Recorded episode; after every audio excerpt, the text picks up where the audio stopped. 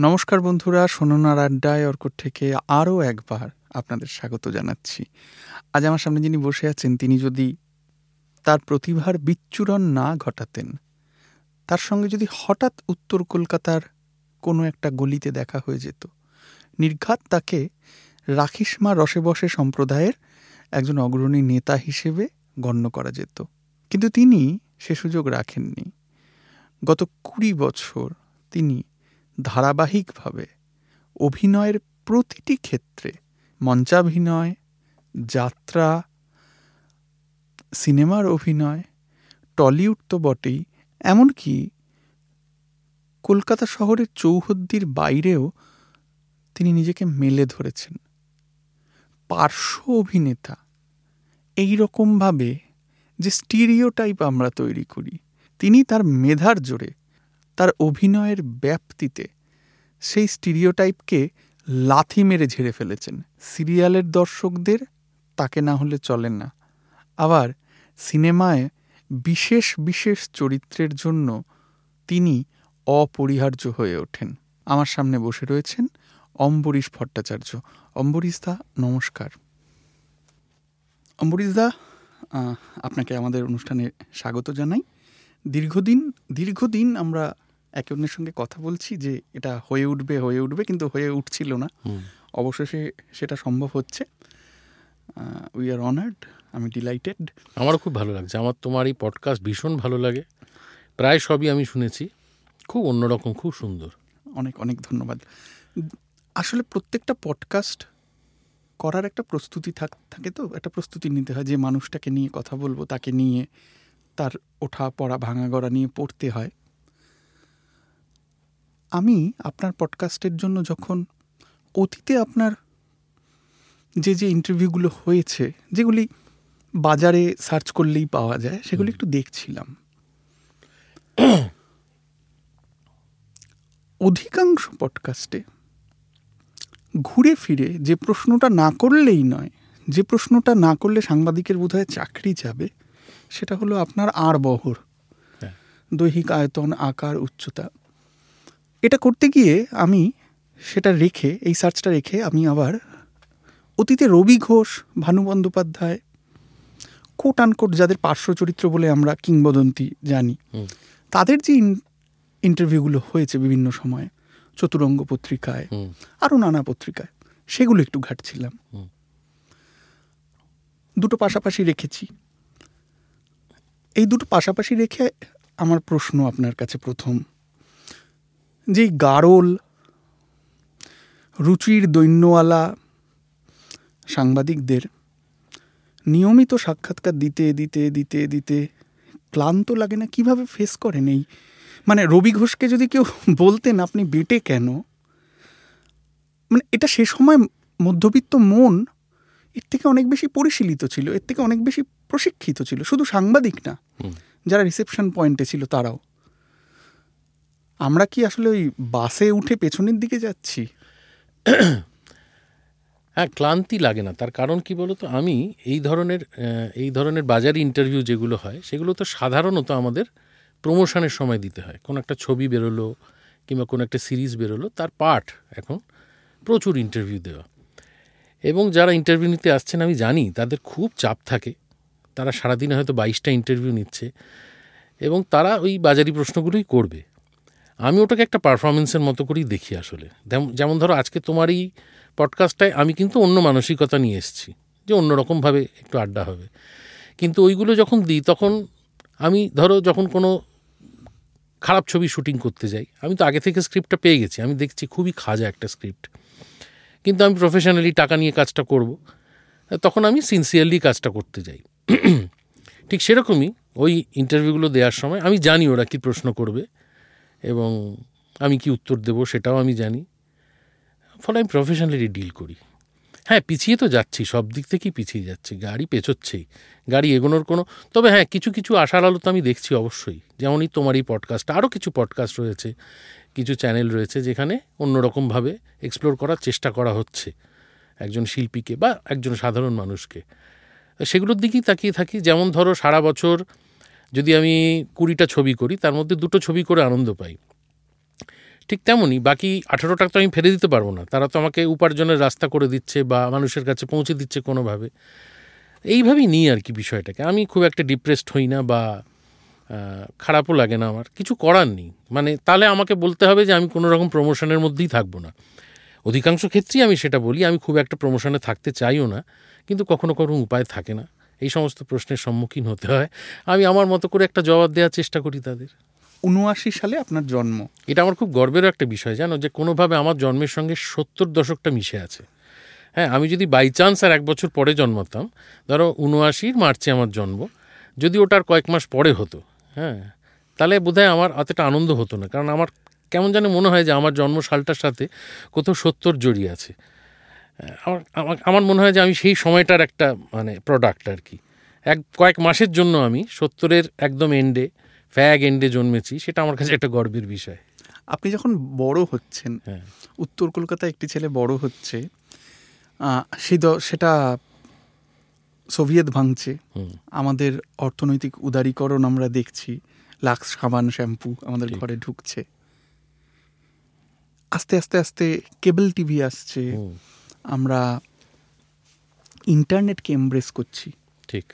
অর্থাৎ একভাবে দেখলে আমরা সামনের দিকে এগিয়ে যাচ্ছি রেকর্ড চলে যাচ্ছে ক্যাসেট আসছে হ্যাঁ, আমরা। একরকম ভাবে সামনের দিকে চলে যাচ্ছি। সেই রকম একটা এগিয়ে যাওয়া সময়ের মধ্যে পুরনোকে ফেলে ফেলে এগিয়ে যাওয়া সময়ের মধ্যে একটি ছেলে বড় হচ্ছে। সে কেন পুরনোকে আঁকড়ে ধরবে? সে কেন থিয়েটারকে বাজবে? সে কেন যাত্রার কথা ভাববে? এটা কি পরিবার? পরিবার পরিবার। পুরোটাই বলুন না। পুরোটাই পরিবার। যেহেতু আমার বাবা সাংবাদিকতার সঙ্গে যুক্ত ছিলেন তুমি হয়তো জানো আমার বাবা অনেক কিছুই করেছেন সারা জীবনে। উনি আসলে ঠিক করে উঠতে পারেননি। একটা মানুষের তো অনেক কিছু একসাথে পছন্দ হতে পারে। যেমন আমার একাধিক নারীকে একসাথে পছন্দ হতে পারে। কিন্তু আমি তো আর একাধিক নারীকে একসাথে বিয়ে করতে পারব না। কিন্তু প্রেম তো করতে পারি। সেই জন্য আমার বাবা বিয়ে করেছিলেন একটা পেশাকে সাংবাদিকতাকে। কিন্তু উনি প্রেম করেছেন প্রচুর পেশার সাথে। উনি থিয়েটারও করেছেন, উনি সাহিত্যিকদের সঙ্গে বিভিন্ন, কবিতা উৎসব, নাট্য উৎসবে গেছেন এবং ছোট থেকে আমি, আমার বাড়িতে ফিল্মের লোকজন, সাংবাদিকতার লোকজন থিয়েটারের লোকজন সিনেমার লোকজন, কবি, সাহিত্যিক এদের দেখে দেখে বড় হয়েছি। এবং আমার জানতে ইচ্ছে করেছে যে আমার বাবার কাছে এই বন্ধু যারা আসেন, ধরো, ধরণী ঘোষ আসছেন আমার বাড়িতে শ্রমিক বন্দ্যোপাধ্যায় এসছেন আমার বাড়িতে সুনীল গাঙ্গুলি আসছেন আমার বাড়িতে। আমার জানতে ইচ্ছে করছে যে আমার বাবার এই যে বন্ধুরা যারা আমার বাবার সঙ্গে আসে, পানাহার করে, এরা কি কাজ করেছে? একটু একটু করে বড় হচ্ছে আর আমার জানতে ইচ্ছে করছে যে বন্ধুরা আসলে কে? কারণ লোকগুলোকে আমার খুব ইন্টারেস্টিং লাগছে, খুব ভালো লাগছে আমার। যত বড় হচ্ছি, তত আমি এদের কাজগুলোকে এক্সপ্লোর করার চেষ্টা করছি। যেমন শীর্ষেন্দুবাবু নিজে আমায় হাতে লিখে যাও পাখি বইটা দিয়েছিলেন, এখনও রয়েছে আমার কাছে। এবার যাও পাখি পড়ছি আমি আমি যুবক যুবতীরা পড়ছি, যেটা আমার চারপাশের আর কোনো ছেলে মেয়ে পড়ছে না। বোধহয় সেই কারণেই আমার ওই সময়টার প্রতি আমার ওই ফেলে আসা সময়টার প্রতি যাত্রার প্রতি যাত্রার প্রতি আমার ইন্টারেস্ট অনেক পরে গ্রো করেছে। চপলদার সাথে আলাপ হওয়ার পরে কিন্তু পুরনো সিনেমার প্রতি পুরনো সাহিত্য কবিতা সাংবাদিকতা এই সমস্তর প্রতি আমার কিন্তু ওই বাড়ির মানে আমার বাবার মূলত একেবারেই আমার বাবার একটা প্রভাব ভীষণভাবে ছিল। কারণ বাবা মানুষটাকে আমার খুব ইন্টারেস্টিং লাগতো। বলুন একটু বাবার কথা বলুন। বাবা খুব ইন্টারেস্টিং একটা লোক ছিল। বাবা শান্তিপুরে থাকতেন তারপরেতে বাবা খুব উচ্চাকাঙ্ক্ষী ছিলেন ছোট থেকেই। মানে বাবার বন্ধু বান্ধব যেরকম ছিলেন, বাবা সেরকম ছিলেন না। ছোট থেকেই সাহিত্য চর্চা ইত্যাদি করতেন। বাবারা তিন ভাই। বাবার যিনি মেজো ভাই, অজয় ভট্টাচার্য, তার মূর্তি এখনও শান্তিপুরে আছে। শান্তিপুরে একদম মোড়ের মাথায়, কাশ্যপপাড়ার মোড়ে উনি পুলিশের গুলিতে মারা গিয়েছিলেন সত্তর দশকে। ওনার নাম ছিল Ajay Bhattacharya. Comrade Ajay Ajay Bhattacharya, comrade comrade Ajay ভট্টাচার্যের মূর্তি এখনও রয়েছে। উনি নকশাল করতেন, উনি মারা গিয়েছিলেন সেই সময়, খুবই কম বয়সে। আমার এক বাবার বর্দা ছিলেন, তিনিও বাবারই মতো ছিলেন। তিনি স্কুলে পড়াতেন, তার কোনো উচ্চাকাঙ্ক্ষা ছিল না। কিন্তু বাবা চাইতেন বারবারই কলকাতা আসতে। বাবার খুব কম বয়সে বাবা মারা যায় মানে তার বাবা মারা যায়। বাবা আইসিআইতে, তার বাবার চাকরিটা পেয়ে কলকাতা আসে। ধরো ষাটের দশকের এরকম একটা সময়, ষাটের শুরুর দিকেই আসেন। আইসিআইতে চাকরি করেন এবং তখন তো চাকরির তো চাপটাপ ছিল না। মানুষ অনেকটা ফাঁকা সময় পেত। এই ফাঁকা সময়টা বাবা বন্ধুবান্ধব তৈরি করল হচ্ছে সাহিত্য জগৎ, সংগীত জগৎ এবং বাবা আমারই মতো বহেমিয়ান ছিলেন। সেটা আমি পরবর্তীকালে বুঝতে পেরেছি। এবং বাবার থেকেই আমার এই ব্যাপারটা এসছে। বাবা এনে বেরিয়ে পড়তেন চারিদিকে। বিভিন্ন লোকের সাথে। সংসার টংসার একেবারেই মন দিয়ে করতেন না। কখনো ভানু বন্দ্যোপাধ্যায়ের সাথে চলে যাচ্ছেন। ভানু বন্দ্যোপাধ্যায়ের হয়তো কমিক শো আছে। বাবা সেখানে ইমপ্রেসারিও হলে হয়ে চলে গেলেন। আবার কয়েকদিন পরে সেটা আর ভালো লাগল না বাবার। বাবার শক্তির সঙ্গে ভীষণ ভাব হলো। বাবা শক্তির সঙ্গে বারদুয়ারি চলে গেলেন। ওখানেই দিন কাটাচ্ছেন।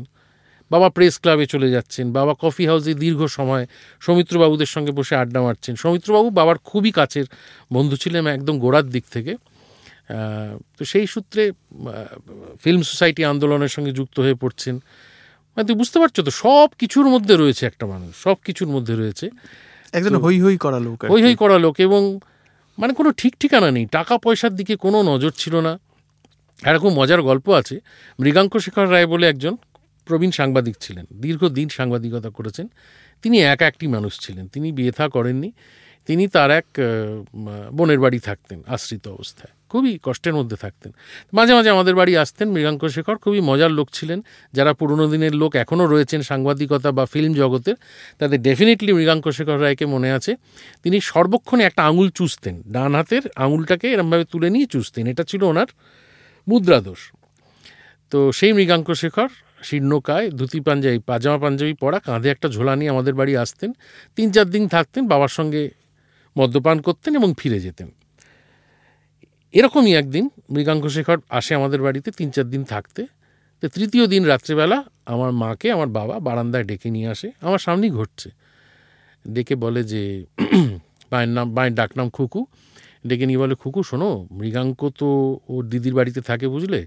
ও খুব কষ্ট পাচ্ছে ওখানে, ওকে খুব অত্যাচার করা হচ্ছে। তা মৃগাঙ্ক যদি কটা দিন থাকে আমাদের বাড়িতে? তো মা বললেন, উনি তো থাকেন এসে মাঝে মাঝেই থাকেন। না, একটু বেশি সময়ের জন্য যদি থাকে, ও আমাকে কিছু পয়সা দেবে মানে ও যে খাওয়া দাওয়া করবে, তার জন্য কিছু টাকা করি দেবে। মা মুচকি মুচকি হাসছেন, মৃগাঙ্ক কোত্থেকে টাকা দেবে, মাও জানেন।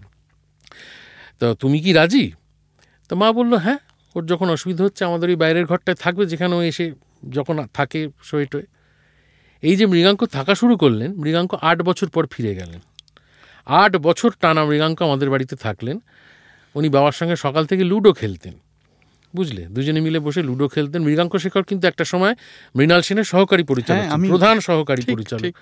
মানে ধরো রাত ভোরের সময় থেকে বা মৃগয় ট্রিগয়ের সময়তেও উনি ছিলেন দীর্ঘ সময়। তো সেই মৃগাঙ্ক শেখর আমাদের বাড়ি থাকতে শুরু করলেন আট বছর থাকলেন। উনি আমাকে প্রচুর জিনিসপত্র উপহার দিতেন। মানে প্রথম সত্যজিৎ রায়ের ছোট গল্প আমি ওনার কাছ থেকেই পেয়েছি। বাবার কাছ থেকে নয় কিন্তু। আমার বাবার কাছে খুব জটিল বইটই থাকতো। আমার বাবার র্যাকে মানিক বন্দ্যোপাধ্যায় থাকতো আমি পড়ে কিচ্ছু বুঝতে পারতাম না। কি বক্তব্য? বা আমার বাবার র্যাকে আমি সন্দীপনের বই দেখেছি আমার তখন মাথাতেই ঢুকতো না। কিন্তু পড়তাম আমি গোলাপ সুন্দরী পড়তে গেছি। ধরো সাড়ে ছয় সাত বছর বয়সে। সম্ভব? ষাট বছর বয়সে বোঝা শক্ত ওই ভাষা। আমি ভাবছি এটা কি পড়ছি আমি? তো বাংলাতেই লেখা আছে। অথচ একটা লাইন আমি বুঝতে পারছি না। মৃগাঙ্কবাবু কিন্তু আমাকে এবারও বারো আরও বারো এক ডজন জবর বারো। হ্যাঁ জবর বারো এগুলো এনে দিতেন। ভালো ভালো ক্যাসেট এনে দিতেন আমাকে। মিউজিক অফ সত্যজিৎ রায় তখন বেরোলো। সত্যজিৎবাবু মারা যাওয়ার পরপরই music of Satyajit Ray double cassette album H M V থেকে। ওটা উনি আমাকে এনে দিলেন। তো উনি আমাকে নন্দনে নিয়ে যেতেন। ভালো ভালো সিনেমা যখন হতো উনি আমাকে দেখাতে নিয়ে যেতেন। আমি বুঝি বা না বুঝি আমি বসে বসে ইরানের ছবি দেখতাম। এরকম হতো আর কি। তো আমি দেখেছি নন্দনে সত্যজিৎবাবু এসে মৃগাঙ্ক শেখরের সঙ্গে গল্প করছেন। তা আমি ভাবছি যে আমার বাড়িতে যে এরকম ফেকলুর মতো বসে থাকে, তাকে সত্যজিৎ রায় হচ্ছেন? এরকম একটা ব্যাপার আর কি। তো মৃগাঙ্কবাবু এই আট বছর মৃগাঙ্কবাবু থেকে গেলেন এবং তারপর আট বছর পরে কেন উনি চলে গেলেন? সেটা একটা গল্প। সেটা হচ্ছে বাবার সঙ্গে খেলতে খেলতে কোনো একটা ছয় পড়েছে, বাবা বলছে, না, এটা ছয় পড়েনি লুডোতে। এই নিয়ে ঝগড়া দুজনের মধ্যে। বুঝতে পারছ? এই নিয়ে ঝগড়া দুজনের মধ্যে বাবা বলল, মৃগাঙ্ক, তুই চোর। তো মৃগাঙ্ক বলল, তুই আমাকে চোর বললি হবনি এই আমি চললুম। সত্যি, আমি বিশ্বাস করো, ওনার সম্বল বলতে একটা ঝোলা ছিল, আর কিচ্ছু না। ওই ঝোলার মধ্যে ওনার দু সেট পাঞ্জাবি পাজামা থাকতো, আর স্নো পাউডার থাকতো। এক অদ্ভুত বই, বৈপরীত্য। এক ওই উচ্চারণটা ভুল হচ্ছে, আরেকবার বলি। আরেকবার বলুন। এক অদ্ভুত বৈপরীত্য ওনার মধ্যে যে একটা লোকের প্রায় কিছুই নেই কোনো ব্যাঙ্ক অ্যাকাউন্ট নেই কোনো ইনকাম ট্যাক্স নেই সেই অর্থে কোনো রোজগার নেই কিন্তু তার ঝোলার মধ্যে একটা স্নো পাউডার রয়েছে এবং উনি বেরোনোর সাহেব প্রত্যেক দিন ঘাড়ে গলায় নানান জায়গায় পাউডার মেখে বেরোতেন। এটা ওনার এক এবং একমাত্র শৌখিনতা। তো সেই ঝোলা নিয়ে ওই সন্ধেবেলায় মৃগাঙ্ক ওই যে বাবা চোর বলেছে ওই বেরিয়ে অভিমানে বেরিয়ে আর ফিরলেন না মৃগাঙ্ক। তার বছর পাঁচেক পরে আমি কলকাতার কর্চায় পড়লাম যে মৃগাঙ্ক শেখর রায় প্রয়াত। তো এইরকম একটা লোক ছিল আমার বাবা। এরকম বহু মৃগাঙ্ক আমাদের বাড়িতে এসেছে, থেকেছে, চলে গেছে। এরকম একটা আবহ ছিল আমার বাড়ির ফলে আমিও ওই রকমই তৈরি হয়েছিলাম। আমি কোনো কিছুই করতে চাইতাম না। আমার ভালোই লাগতো না। আমি সেই সব ছেলেদের পছন্দ করতাম। যারা বলতো, আমি কিছুই করি না। আমি ঘুরে বেড়াতে ভালোবাসতাম। আমি প্রচুর ঘুরে বেড়াতাম। এবং তারপরে একটা সম্বল হলো আমার যে আমি থিয়েট, আমি গান গাইতে পারতাম। সহজাতভাবেই গান গাইতে পারতাম। সেই অর্থে আমি শিখিনি কখনো। তো প্রচুর জেলার থিয়েটার দল আমার সঙ্গে পরিচয় টরিচয় হলো তাদের। তারা আমাকে বহু নাটকে সুযোগ দিত গান গাইবার জন্য। কীভাবে পরিচয়টা হলো? পরিচয়টা হলো হচ্ছে শান্তিপুরে কৌশিক চট্টোপাধ্যায় শান্তিপুর সাংস্কৃতিক। শান্তিপুরের যে যোগাযোগটা আমার। আমার বাবার বাড়ির সূত্রে তো কৌশিকদার সাথে আমার আলাপ হয়। এবং কৌশিকদার সূত্রেই আমি এই যে একটা শীতকাল জুড়ে এই যে কম্পিটিশন নাটক হয় জেলায় জেলায়, এক ঘণ্টার কম্পিটিশন নাটক, এই বিষয়টা জানতে পারলাম এবং বহু দলের সঙ্গে আমার পরিচয় হলো সেই সূত্রে। এবার বহু দলে আমি টুকটাক টুকটাক কাজ করা শুরু করলাম এবং যেহেতু আমি গান গাইতে পারতাম তারা আমাকে ডেকে ডেকে নিয়ে যেত, তাদের সঙ্গে আমি তাদের দলে নাটক করতাম, তাদের দলের ঘরেই শুয়ে পড়তাম, ঘুমিয়ে পড়তাম। নানান দিকে গোটা বাংলা চষে বেরিয়েছি সেই সময়। পরিবার থেকে কোনো আপত্তি কোনো ইয়া হয়নি? না দেখো আমার মা কোনোদিনই আপত্তি করা টাইপের লোক নয়। তাহলে তো উনি আমার বাবাকে ছেড়ে চলে যেতেন বহু বছর আগে। তো মা বোধহয় বুঝতে পারছিলেন যে তারই একটা প্রতিবিম্ব জন্ম নিয়েছে। এবং বাবা বলতেন বাবা যে বলতেন না তা না বাবা আমাকে সামহাও একটা সময় অবধি খুব চৌকস একটা ছেলে করতে চেয়েছিলেন আর কি। মানে উনি আমাকে টেবিল টেনিস শিখতে পাঠাচ্ছেন, তবলা শিখতে পাঠাচ্ছেন, আঁকা শিখতে পাঠাচ্ছেন। মানে উনি দেখতে চাইছেন যে এই ছেলেটা আমার মতো না হয় একটুখানি যদি সময়টা খুব জটিল সময় আসছে সামনে, কিন্তু এই ছেলেটি কিন্তু কিছুই শিখছে না। তাকে ক্রিকেট খেলতে পাঠানো হচ্ছে, সে একদিন গিয়ে দেখছে যে প্রথমেই ভোর ছটার সময় ক্রিকেট ট্রেনিং ইনস্টিটিউটে বলছে যে দশ পাক দৌড়ো। আমার কাছে এটা মিনিংলেস মনে হচ্ছে যে সকালবেলা ছটায় আমি কেন দশ পাক দৌড়বো? ফলে ওই প্রথম পাক দৌড়তে গিয়ে যে মানে আমাদের পার্কের এক্সিটটা এলো, আমি ওখান থেকে বেরিয়ে গেলাম। যখন দলটা দৌড়ে ফিরে এলো, তখন দেখা গেল একটা লোক মিসিং যে ছেলেটা আজকে প্রথম এসছে। পাড়ার অমিয় সেন ছিলেন, তিনি সিএবির সাথে যুক্ত। তার সঙ্গে এক মাস পরে বাবার দেখা, বাবা বলল যে, কেমন শিখছে আমার ছেলে? বলে আপনার ছেলে তো ওই প্রথম দিনই এসেছিল, আর তো আসেনি। তো এইভাবে আমাকে রাইফেল শুটিং করতে পাঠালেন বাবা। আমি ওর মধ্যে কোনো যৌক্তিকতা খুঁজে পাইনি, অত ভারী একটা রাইফেল ধরে আমি শ্যুট করব কেন? আমি কাকে মারবো? বলছি এম করো। আমার দরকার নেই এম করা আমি আমি শিখলাম না।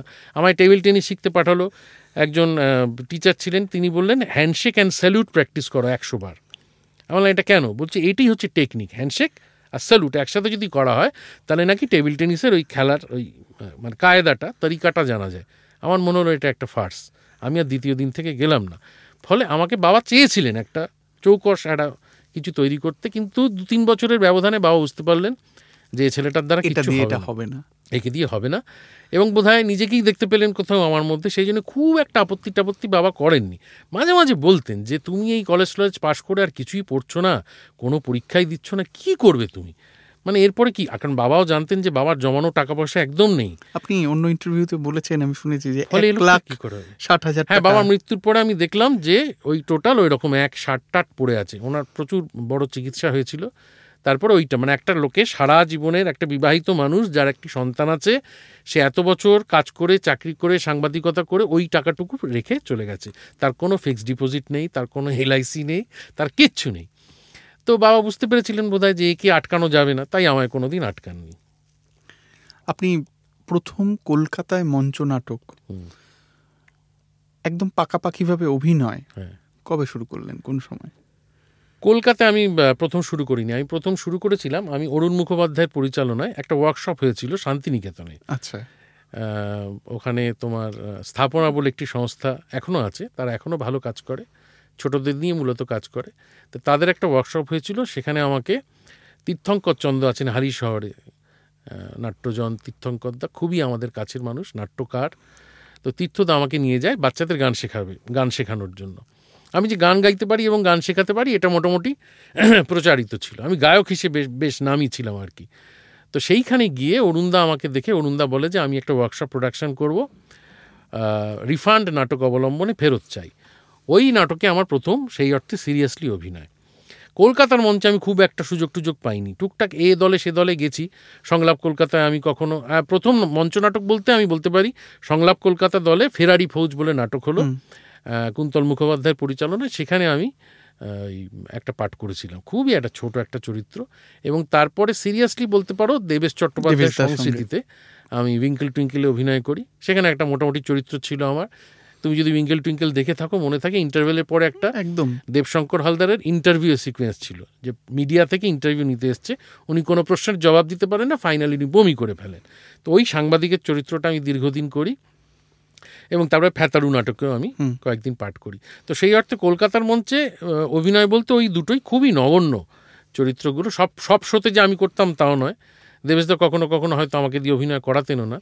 ফলে খুব সিরিয়াসলি কিন্তু আমি থিয়েটার করিনি। তার কারণ আমি যে খুব অভিনয় মানে অভিনয় ভালোবাসি বা অভিনয় না করলে আমার হবে না এরকম কোনো ব্যাপার আমার ছিল না। আমি আসলে কোনো কিছুই করতে ভালোবাসতাম না। আবার সব কিছু করতেই ভালোবাসতাম। কনসেন্ট্রেশন কোনো একটা শিল্পের প্রতি আমার ছিল না। আমি প্রচুর বই পড়তে ভালোবাসতাম প্রচুর গান শুনতে ভালোবাসতাম। তুমি হয়তো জানো চিড়িয়া মোড় চিড়িয়া মোড়ের ওখানে হারুবাবু থাকতেন সুরাজলাল মুখোপাধ্যায়। তার গ্রামাফোন রেকর্ডের সংগীত তার। পরবর্তীকালে এইচএমবি যখন রিক্রিয়েট রিপ্রোডিউস করে পুরোনো গান তখন তারা দেখে যে তাদের সংগ্রহে আর সেসব গান নেই। তখন তারা সব সুরাজলালের থেকে সেভেন্টি এইট আরপিএম রেকর্ড নিয়ে করে। আমি সুরাজলালের বাড়ি নিয়মিত যেতাম। এখন হারুবাবুর জামাই হারুবাবুর জামাই ওগুলো দেখেন। কিন্তু হারুবাবুর জামাই বোধহয় খুব খুব একটা শেয়ার করেন না সকলের সাথে। কিন্তু হারুবাবু করতেন। হারুবাবুকে বেশ ঘরটা একটা বিরাট ইন্টারেস্টিং ইন্টারেস্টিং ঘর। এবং হারুবাবু অদ্ভুতভাবে বলে দিতে পারতেন ধরো আমি শৈলদেবী বলে একজন গায়িকার নাম শুনেছি আমি গিয়ে বললাম হারুবাবু শৈলদেবীর গান আছে? তো উনি খানিকক্ষণ ভাই ভেবে বললেন যে হ্যাঁ তেরো নম্বর তাকের ওপরে দেখো বারো নম্বর রেকর্ড বসে বসে একটা আরাম কেদারায় বসে বলে দিলেন সত্যি ওখানে দেখলাম শৈলদেবীর সেভেন্টি এইট আরপিএম রাখা আছে। এবং ওটা উনি গ্রামফোনে চালাতেন এবং আমি ওখানে গিয়ে গান শুনতাম। তো সেইখান থেকে আমার গান শোনা শুরু। বই তো আমার বাড়িতে প্রচুর ছিল, বই পড়া সেখান থেকে শুরু। এবং তারপরে আমার এক প্রেমিকা হলো যে কিনা খুব রবীন্দ্রপন্থী আর কি। তাদের ব্রাহ্ম একটা পরিবেশ ছিল বাড়িতে। সবসময় তারা রবীন্দ্রনাথের গান করতেন এবং রবীন্দ্র জীবনীকার প্রভাতবাবু তাদের একটা কোনোভাবে আত্মীয় টাত্মীয় হতেন। তো সেই মেয়েটির পাল্লায় পড়ে আমি প্রায় সমস্ত রবীন্দ্রনাথ পড়ে ফেললাম আচ্ছা। তাকে ইমপ্রেস করার জন্য। ভালো লাগছে না। সবসময় যে আমার রবীন্দ্রনাথের উপন্যাস খুব খারাপ লাগছে পড়তে কিন্তু তবুও আমি পড়ছি। আমার ওনার গান সবচেয়ে বেশি ভালো লাগতো। গান ছোট গল্প কিছু কিছু নাটক। কিন্তু ধরো গোড়া পড়তে পড়তে আমি বোর হয়ে যাচ্ছি কিন্তু তবু আমায় পড়তে হচ্ছে। তারপরে আমার পরীক্ষা নিত মেয়েটি। আমায় বলতো যে তুমি চিঠিপত্রগুলো পড়েছো তো? প্রবন্ধটা? তো এবং আমা আমাকে বলল যে তোমার বাড়িতে রবীন্দ্র রচনা বলি আছে? আর হ্যাঁ আমার বাবার তো আছে। ওই পশ্চিমবঙ্গ সরকার থেকে যে সুলভ সুলভ সংস্করণ বলল ওটা আবার রবীন্দ্র রবীন্দ্র রচনা বলি হতে পারে নাকি? বিশ্বভারতী ছাড়া হতে পারে না। বলে আমাকে গোটাটা কিনে দিল বিশ্বভারতীর ইয়েটা রবীন্দ্র রচনা বলি। তা আমি পুরো রবীন্দ্রনাথ পড়তে শুরু করলাম। তখন ওই তিন চার বছর যে তিন চার বছর ওর সাথে আমার সম্পর্ক ছিল আমি রবীন্দ্রপন্থী। সারাদিন রবীন্দ্রনাথ পড়ছি আমি। তারপর যেই ওই প্রেমটা ভেঙে গেল আমি রবীন্দ্রনাথ ছুঁড়ে ফেলে। গেল। যে কিচ্ছু নেই এর মধ্যে সব বড় বড় কথা। এই তো আমার সঙ্গে থাকল না সে আমাকে তো দাগা দিল। বলে আমি চলে গেলাম সুনীলে। তখন আমি সুনীলের জন্য পাগল। যুবক যুবতীরা। যুবক যুবতীরা আত্মপ্রকাশ কি হ্যাঁ। নয় নীললোহিত থেকে শুরু করে নিয়তির মুজো আমি একটা করে পড়ছি আর পাগল হয়ে। জলে। পাগল হয়ে যাচ্ছি হ্যাঁ। সুদূর ঝর্ণার জলে পাগল হয়ে যাচ্ছি আমি। তো সেই সময় শক্তিবাবু আমাকে একবার জিজ্ঞেস করেছিলেন যে তোর কার কবিতা ভালো লাগে? তাই আমি বলেছিলাম সুনীলের ভালো লাগে। তুমি তখন বলে সুনীলের ভালো লাগে? আমারটা ভালো লাগে না। আরে না না তোমার কবিতা আমি বুঝতে পারি না আমার খুব জটিল লাগে। উনি খানিকক্ষণ তাকিয়ে আমাকে বলেছিলেন বড় হওয়া তখন দেখবি আমি সুনীলের থেকে ভালো লিখি। এইটা একটা মজার গল্প মনে পড়ল সেটা হলো বিনয় মজুমদারকেও যখন উনি যখন একটু একা হয়ে গিয়েছেন কলকাতা শহরে তেমন আসেন না ওখানেই থাকেন মানসিক রোগের চিকিৎসা চলছে তখন উনি কবিতার লোকজনকে দেখাতেন এই তো শক্তির এতগুলি ইন্টারভিউ ছাপা হয়েছে কাগজে এতবার ছবি ছাপা হয়েছে। আর আমার কাগজে এতবার ছবি চাপা হয়েছে তাহলে আমি ওর থেকে বড় কবি।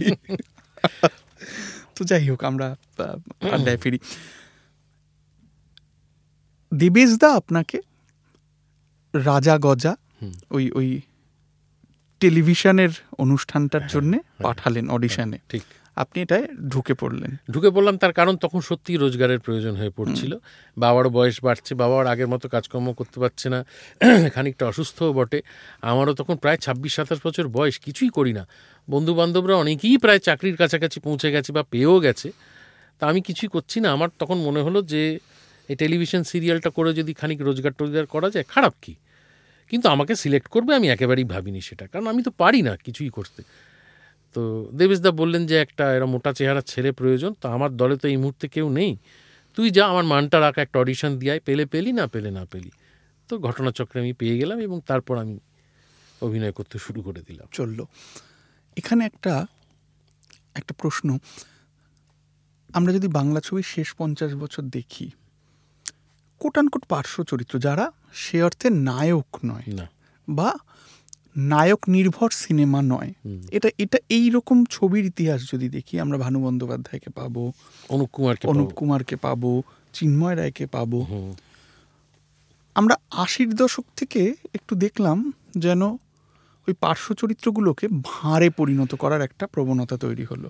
মানে সু- সুভাষিস দার মতো এত বড় অভিনেতাকে। একটা ভাঁড়ের পর্যায়ে তাকে বাধ্য করা হলো সেই ধরনের অভিনয় করতে। তারও উপায় ছিল না। আমরা দু হাজার পরবর্তী সময়ে আবার আস্তে আস্তে আস্তে এই বিষয়টা একটু পাল্টাতে দেখলাম। আপনার কি মনে হয়? এটা আমরা একটু লম্বা কথাবার্তা বলতে পারি এটা নিয়ে। এই মুহূর্তে পার্শ্ব চরিত্রের বা পার্শ্ব চরিত্র কথাটা আমি নিজের মুখ থেকে বলতে চাই না আমি মনে করি প্রতিটা চরিত্রই কেন্দ্রীয় চরিত্র। আমি বলতে চাইছি চরিত্র নির্ভর বা অভিনয় নির্ভর যে ধরনের ছবি অভিনেতার কুশলতা নির্ভর। সেগুলির স্কোপ অভিনয়ের স্কোপ এই মুহূর্তে। ঠিক যেমনটা যারা উত্তমের ছবি দেখেছেন তারা আমাদের বাড়িতে আমি তো দেখেছি যে আমার ঠাকুমারা গল্প হলেও সত্যি হলে আর কিছু দেখছেন না। দেখছেন নিমন্ত্রণও দেখছেন এই মুহূর্তে আমি বলিউডের কথায় যাচ্ছি না বাংলা ছবির ক্ষেত্রে। অন্য ধরনের ছবি দেখার দেখানোর নায়ক কেন্দ্রিকতা নায়ক সর্বস্ব তার থেকে বেরিয়ে আসার। স্কোপ কেমন? কতটা? কি মনে চেষ্টা যে একেবারে হচ্ছে না তা নয়। আমি দুটো ঘটনার কথা তোমায় বলব, যেটা আমার খুব উল্লেখযোগ্য মনে হয়েছে গত দু বছরে। একটা হচ্ছে মন্দার, আরেকটা হচ্ছে বল্লভপুরের রূপকথা। দুটি অনির্বাণ ভট্টাচার্যের পরিচালনায়। সেই দুটোই কিন্তু প্রথমটা একটা খুবই নামি ইয়েতে বেরিয়েছিল তোমার হইচইতে। এবং বল্লভপুরের রূপকথা তো একটা রীতিমতো বড় ছবি, বড় করে কালী পুজোর সময় রিলিজ করানো হয়েছিল। এই দুটো কাজে কিন্তু অনির্বাণ একেবারেই কোনো স্টারকে নেয়নি।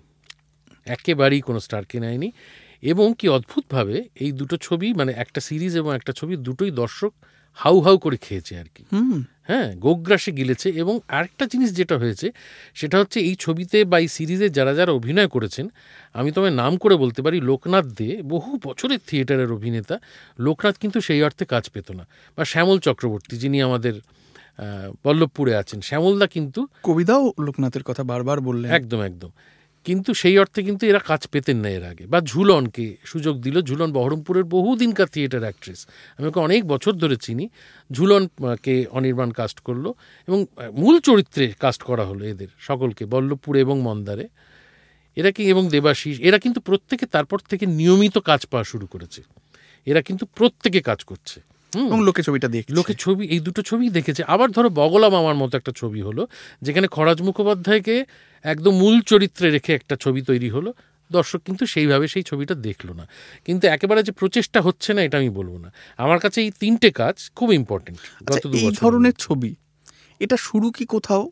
আপনি আপনার মতামতটা বলবেন আমি আমার মতামতটা রেখে জিজ্ঞেস করছি।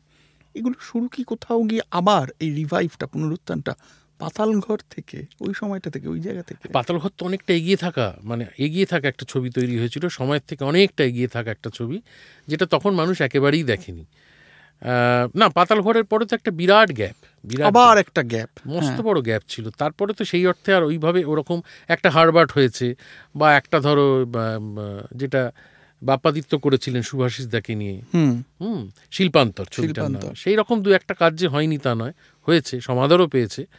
কিন্তু এখন আসলে তো প্রযোজকদের একটা তো চাহিদা থাকে যে একটা বক্স অফিস চাই। কারণ এখন তো বাজারটা এত ছোট হতে হতে এমন জায়গায় এসে দাঁড়িয়েছে। কিন্তু প্রমাণ তো করে দিয়েছে অনির্বাণ ভট্টাচার্য যে এই রকম একেবারে নতুন মুখদের নিয়ে প্রতিভাবান, নতুন এবং থিয়েটারের প্রবীণ মানুষ, শ্যামলদার মতো মানুষদের নিয়ে যে একটা ছবিকে এই জায়গায় নিয়ে চলে যাওয়া যায় বল্লভপুর, টানা অতগুলো দিন ওই রকমভাবে মানুষ দেখেছে হাউসফুল করে দিয়েছে। তা একেবারে যে চেষ্টা হচ্ছে না তা আমি বলব না ডেফিনেটলি হচ্ছে কম হচ্ছে তুলনায় কম হচ্ছে তার কারণ বক্স অফিস একটা বড় ফ্যাক্টর কারণ কোনটা মানুষ দেখবে কোনটা মানুষ দেখবে না এটা খুব শক্ত বলা না। বগলা মামা তো দেখলোই না সেই অর্থে মানুষ। কিন্তু আবার এই যে এই যে বাজারের কথা বলছি বাজারটার স্প্যানটা অনেকটা বড় হয়ে গেল ওটিটি আসায়। ঠিক। ওটিটি কি তাহলে এই ধরনের এই ধরনের পরীক্ষা নিরীক্ষার স্পেসটাকে আবার অনেকটা অনেকটা বাড়িয়ে দিয়েছে অনেকটা বাড়িয়ে দিয়েছে। আজকে ওটিটি না থাকলে আমার ধারণা অনির্বাণ সাহস পেত না মন্দারের মতো একটা প্রজেক্ট করার। হুম ওটা ফিল্মে করতে পারতো না। অনির্বাণ আমার বন্ধু আমি খুবই পছন্দ করি ওর কাজ ওর পরিশ্রম ওর উদ্ভাবনী শক্তি সারাক্ষণ নিজেকে পরীক্ষা নিরীক্ষার মধ্যে ফেলা। আপনি তো অনির্বাণের অভিনয়ের কথাও বারবার বারবার বারবার বলি হ্যাঁ সবসময় বলি। ঋদ্ধির কথা বলেছেন। নিশ্চয়ই। একটা জায়গায় বলেছেন আমি দেখছিলাম যে এরা আছে তারপরও কেন যে অভিনয় করি এরকম ধরনের হ্যাঁ তারপর আমি কি করে সুযোগ পাই? কেন কথা বলছেন? তার কারণ ওরা খুব ট্রেন্ড অ্যাক্টার আমি তো ট্রেন্ড অ্যাক্টার নই। মানে আমার ট্রেনিংটা কীভাবে হয়েছে বলো তো? এত বছর ধরে কাজ করতে করতে করতে না আমি কাজ করতে করতে ট্রেন্ড হয়েছি। অনির্বাণের ট্রেনিং হতো কাজ করতে করতে। না অনির্বাণ বহু বছর থিয়েটারের পেছনে অনেকটা সময় দিয়েছে। ও প্রথম এসে অদ্রিজাদির হুম। ও প্রথম এসে অদ্রিজাদির গ্রুপে জয়েন করে তারপরে মিনার্ভা রেপার্টারি ওর তো একদম শুরু থেকে আমি ওকে দেখছি ফলে ওর পরিশ্রম আছে এটার পেছনে। আমার সেই অর্থে কিন্তু কোনো পরিশ্রম নেই। আমি দুম করে বাই চান্স অ্যাক্টার হয়ে গিয়েছিলাম বুঝতে পারলে? এবং আমার যেটুকু মানে তুমি বলতে পারো মানে আমি যেটুকু করি এখন সেটুকু ওই করতে করতে আমি এত রকম কাজ করেছি টেলিভিশনে এত বেশি বেশি কাজ করেছি। একটা সময় ছিল প্রায় দীর্ঘ দশ বছর আমি আঠারো বছর কাজ করছি টেলিভিশন ফিল্মে। প্রথম দশ বছর আমি কোনো কাজকে না করিনি সব কাজ করেছি। আমার মনে হয় সেইটা করতে করতে সেই ওয়ার্কশপের মাধ্যমে করতে করতে আমি শিখেছি। সেইটা কোথাও পারফেকশনিস্ট আমাকে তৈরি করেনি বা আমার মনে হয় ঋদ্ধির যেভাবে তৈরি হওয়া বা অনির্বাণের যেভাবে নিজেকে তৈরি করা এটা অন্য লেভেলের এবং ওরা ওরা ট্যালেন্টেড ওরা মানে যাদের কথা আমি বলি এরা আমার খুবই মনে হয় যে এরা এর মানে এরাও আছে আমিও আছি। আমি ভেরি রিসেন্টলি ঋত্বিকের সাথে একটা সিরিজ করলাম। করতে গিয়ে আমার মনে হচ্ছিল যে কি মানে ওর সঙ্গেই আমার অভিনয় ছিল। কি অসাধারণ অভিনেতা। আমি একটু ডিফার করি। আমি ওদের ওদের অভিনয় ভীষণ পছন্দ করি। কিন্তু আপনি যেটা বলছেন যে ওরা কি অসাধারণ আমি ততটা নই এটা আমি খুব ডিফার করি। তার একটা বড় কারণ হচ্ছে আমি আপনাকে বলি রাজা গজা সে অর্থে তো খুব মারাত্মক একটা স্টোরি লাইন আছে। তা সে অর্থে নয়। কিচ্ছু সেই অর্থে সে অর্থে কিছু ছিল না তার মধ্যে। কিন্তু শুধুমাত্র এটা আমি আমার ব্যক্তিগত অভিজ্ঞতা শেয়ার করছি। মানে আজকে যখন আমার বাড়ির লোক শুনলো যে আমার আজকে এই পডকাস্টটা আছে আমার বোন আমাকে বলল যে তুই ওনাকে একটু বলিস আমি কিন্তু গোটা ছোটবেলা রোজ বিকেলে ওটা দেখতাম। এটা একটা বিস্ময়কর ব্যাপার। মানে তুমি ধরো আজকে তো মানুষ গতকালের কথা ভুলে যায়। আঠেরো বছর আগে হয়ে যাওয়া একটা কাজ টেলিভিশনের কাজ কোনো সিনেমা টিনেমা নয়। এবং মানে সেই অর্থে একটু মোটা দাগেরই কাজ, সেটা কীভাবে মানুষকে ছুঁয়ে গেছে যে আজও আঠারো বছর পরে এত কিছু, এত ফিট চলে এসছে আমাদের কাছে এখনও মানুষ ওই প্রজেক্টটাকে মনে রেখেছে। এবং আপনি মানে আমি এই সুযোগটা পেয়েছি বলে বলছি আমার বোন হচ্ছে একটা স্যাম্পল এরকম অনেকে অনেক আছে হ্যাঁ, ওরা কিন্তু ওই ম্যানারিজমগুলো এখনও মানে খেলার ছলে আদরের। ছলে আমি আমি দেখেছি যে আমার বোন আর আমার বাবা দেখেছি মানে ওরা আমার বোন এখন যথেষ্ট বড় হয়ে গিয়েছে বুঝতেই পারছেন সে আহ, ওরা নিজেদের মধ্যে যখন আদর বিনিময় করে বাবা আর মেয়ে একজন হয়ে যায় ভুলুমূর্তির হ্যাঁ। আরেকজন হয়ে যায় গজা। হ্যাঁ। তো ওইটা কিন্তু রয়ে গেছে। এই হ্যাঁ, ছাপ ফেলে যাওয়াটা টিভি থেকে ছাপ ফেলে যাওয়াটা বোধহয় খুব কঠিন। পাঁচ বছর একটা প্রজেক্ট চলেছিল সেই সময়। তখন এত চ্যানেলের ভিড়ও ছিল না। আমার মনে হয় তখন ওই মোবাইল টোবাইলও ছিল না ইন্টারনেটও ছিল না। আর চিরকালই তো মানুষ ননসেন্স পছন্দ করে। পছন্দ করে। এবং ওই ওই ম্যানারিজমগুলো যেগুলো আমি প্রত্যেকটা কিন্তু তৈরি করেছিলাম আমার দেখা বিভিন্ন মানুষদের থেকে। বলুন কীভাবে তৈরি হয়েছিলেন?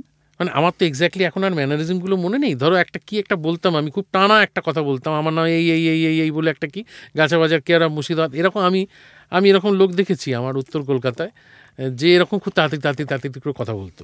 হ্যাঁ তারপরেতে ধরো ভুল ইংরেজি বলা, এরকম আমি অনেক লোককে দেখেছি। বা আমার সঙ্গে একজন তবলা বাজাতেন একটা সময়, তিনি মুখে পান নিয়ে কটায় কটায় বলতেন, কি গো? কি গো, এটা কি হচ্ছে গো? এগুলো আমি সব ইনকর্পোরেট করে দিয়েছি বিভিন্ন সময় এই চরিত্রটার মধ্যে। হ্যাঁ এখন তো অনেক দিনের পুরনো কাজ এখন তো আর অত মনে নেই। তবে হাঁটা চলা কথা বলা আসলে এই চরিত্রটা এমন একটা চরিত্র ছিল যে খুবই ইমপারফেক্ট কিন্তু এ পড়ে যায় হাঁটতে গিয়ে এ খেতে গিয়ে ইয়ে গায়ে ফেলে দেয়। এ তৎসত্ত্বেও আমাকে আমার প্রযোজক বলেছিলেন যে এ তৎসত্ত্বেও যেন মানুষের একে পছন্দ হয়। মানুষ তো সাধারণত পারফেক্ট লোককে পছন্দ করে। টেলিভিশনে মূলত লোকের মায়া পড়ে গেছে। মায়া পড়ে গেছে যে এই লোকটা পারে না ওটা করতে। এ হাঁটতে গিয়ে পড়ে যায় এ তোমার পাজামার দড়িটা ঠিকমতো বাঁধতে পারে না আহারে। এইটা করতে গিয়ে মানুষ এই চরিত্রটাকে খুব ভালোবেসে ফেলেছিল। এবং যেহেতু আমার মনে হয় তখন এই সমস্ত ইন্টারনেট ইন্টারনেট ছিল না মানুষ আমাকে আমি যে ব্যক্তিগতভাবে কেমন সেটা দেখতে পেত না। বুঝতেই পারতো না যে এই লোকটা একটা স্বাভাবিক এরকম? হ্যাঁ অনেকেই ভাবতো আমি বলছি তোমায় ষাট শতাংশ মানুষ কিন্তু ভাবতো লোকটা এরকমই। সাধারণ দর্শক এরকমই ভাবতে ভালোবাসে যে এই লোকটা এরকমই। এবং আমি যখন তখন প্রচুর শো করতাম গ্রামে গঞ্জে নানান জায়গায় এইরকম হ্যাঁ তখন তারা কলার কাঁদি নিয়ে আসতো আমার জন্য। মানে ওরা এক্সপেক্ট করতো যে আমি গোটা কাঁদিটা যেরমভাবে টেলিভিশনে খাই বা ধরো পাঁচ হাড়ি রসগোল্লা নিয়ে এলো। এবং ওরা মঞ্চে সেই রসগোল্লাটা তুলে বলছে আপনি তাহলে খেয়ে ফেলুন এবারে। আর আপনি কি পাগল নাকি? আমি কি করে খাব? বনগার একটা গ্রামে গেছি, আবার ছ ঘণ্টা ফিরতে হবে আমায় কলকাতা। বোঝে না কেন? আপনি তো টেলিভিশনে খান, আপনি খান। বা একবার একটা হয়েছিল, এক ভদ্রলোক এসে বলছে যে একটু বাইরে আসবেন, আমার দিদিমা আপনার সঙ্গে একটু দেখা করতে চাইছে। তা না কেন? ওনাকে ভেতরে নিয়ে আসুন না। এত ঠান্ডার মধ্যে বাইরে যাব, একটা তাঁবুর মধ্যে বসে আছি। কোনো দূর গ্রামে অনুষ্ঠান হচ্ছে। না, আমার ঠাকুমা তো হাঁটতে পারেন না। তাহলে উনি এলেন কেন? না, উনি আপনাকে একটা জিনিস দিতে এসছেন। আমি ওনাকে ভ্যান রিক্সা করে নিয়ে এসেছি। তা আমি গেলাম বাইরে, দেখি সত্যি মানে আশি নব্বই বছরের এক মহিলা বসে আছেন, একটা ছোট্ট কৌটো।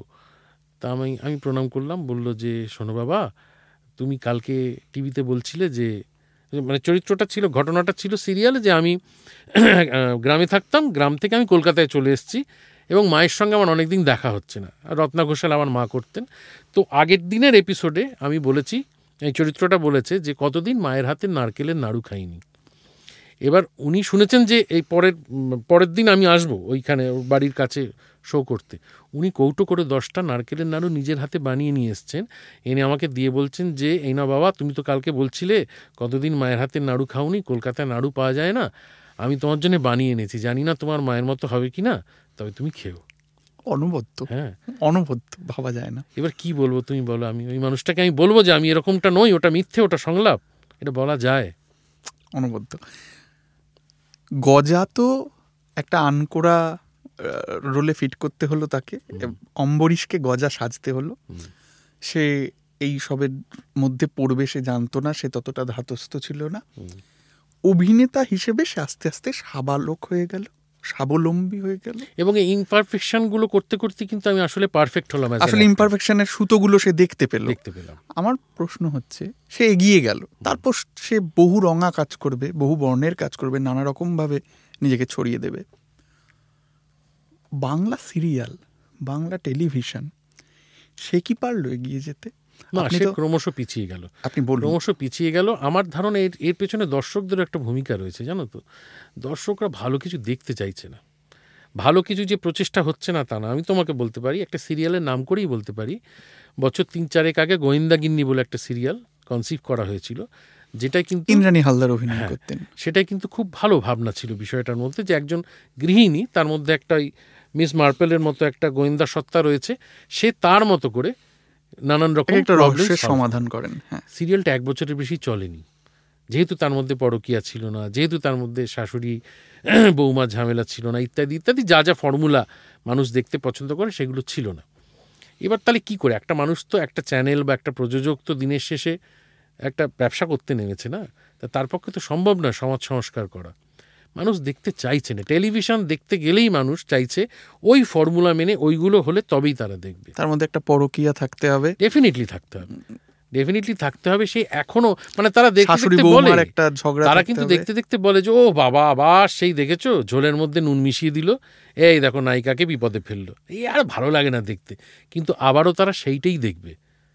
কিছুতেই অন্যরকম কিছু দেখতে চাইবে না। মহানায়ক বলে একটা সিরিজ করেছিলাম আমরা উত্তম কুমারকে নিয়ে। যেখানে প্রসেনজিৎ চট্টোপাধ্যায় উত্তম কুমার করেন আমি তরুণ কুমার। দেখেননি মানুষ।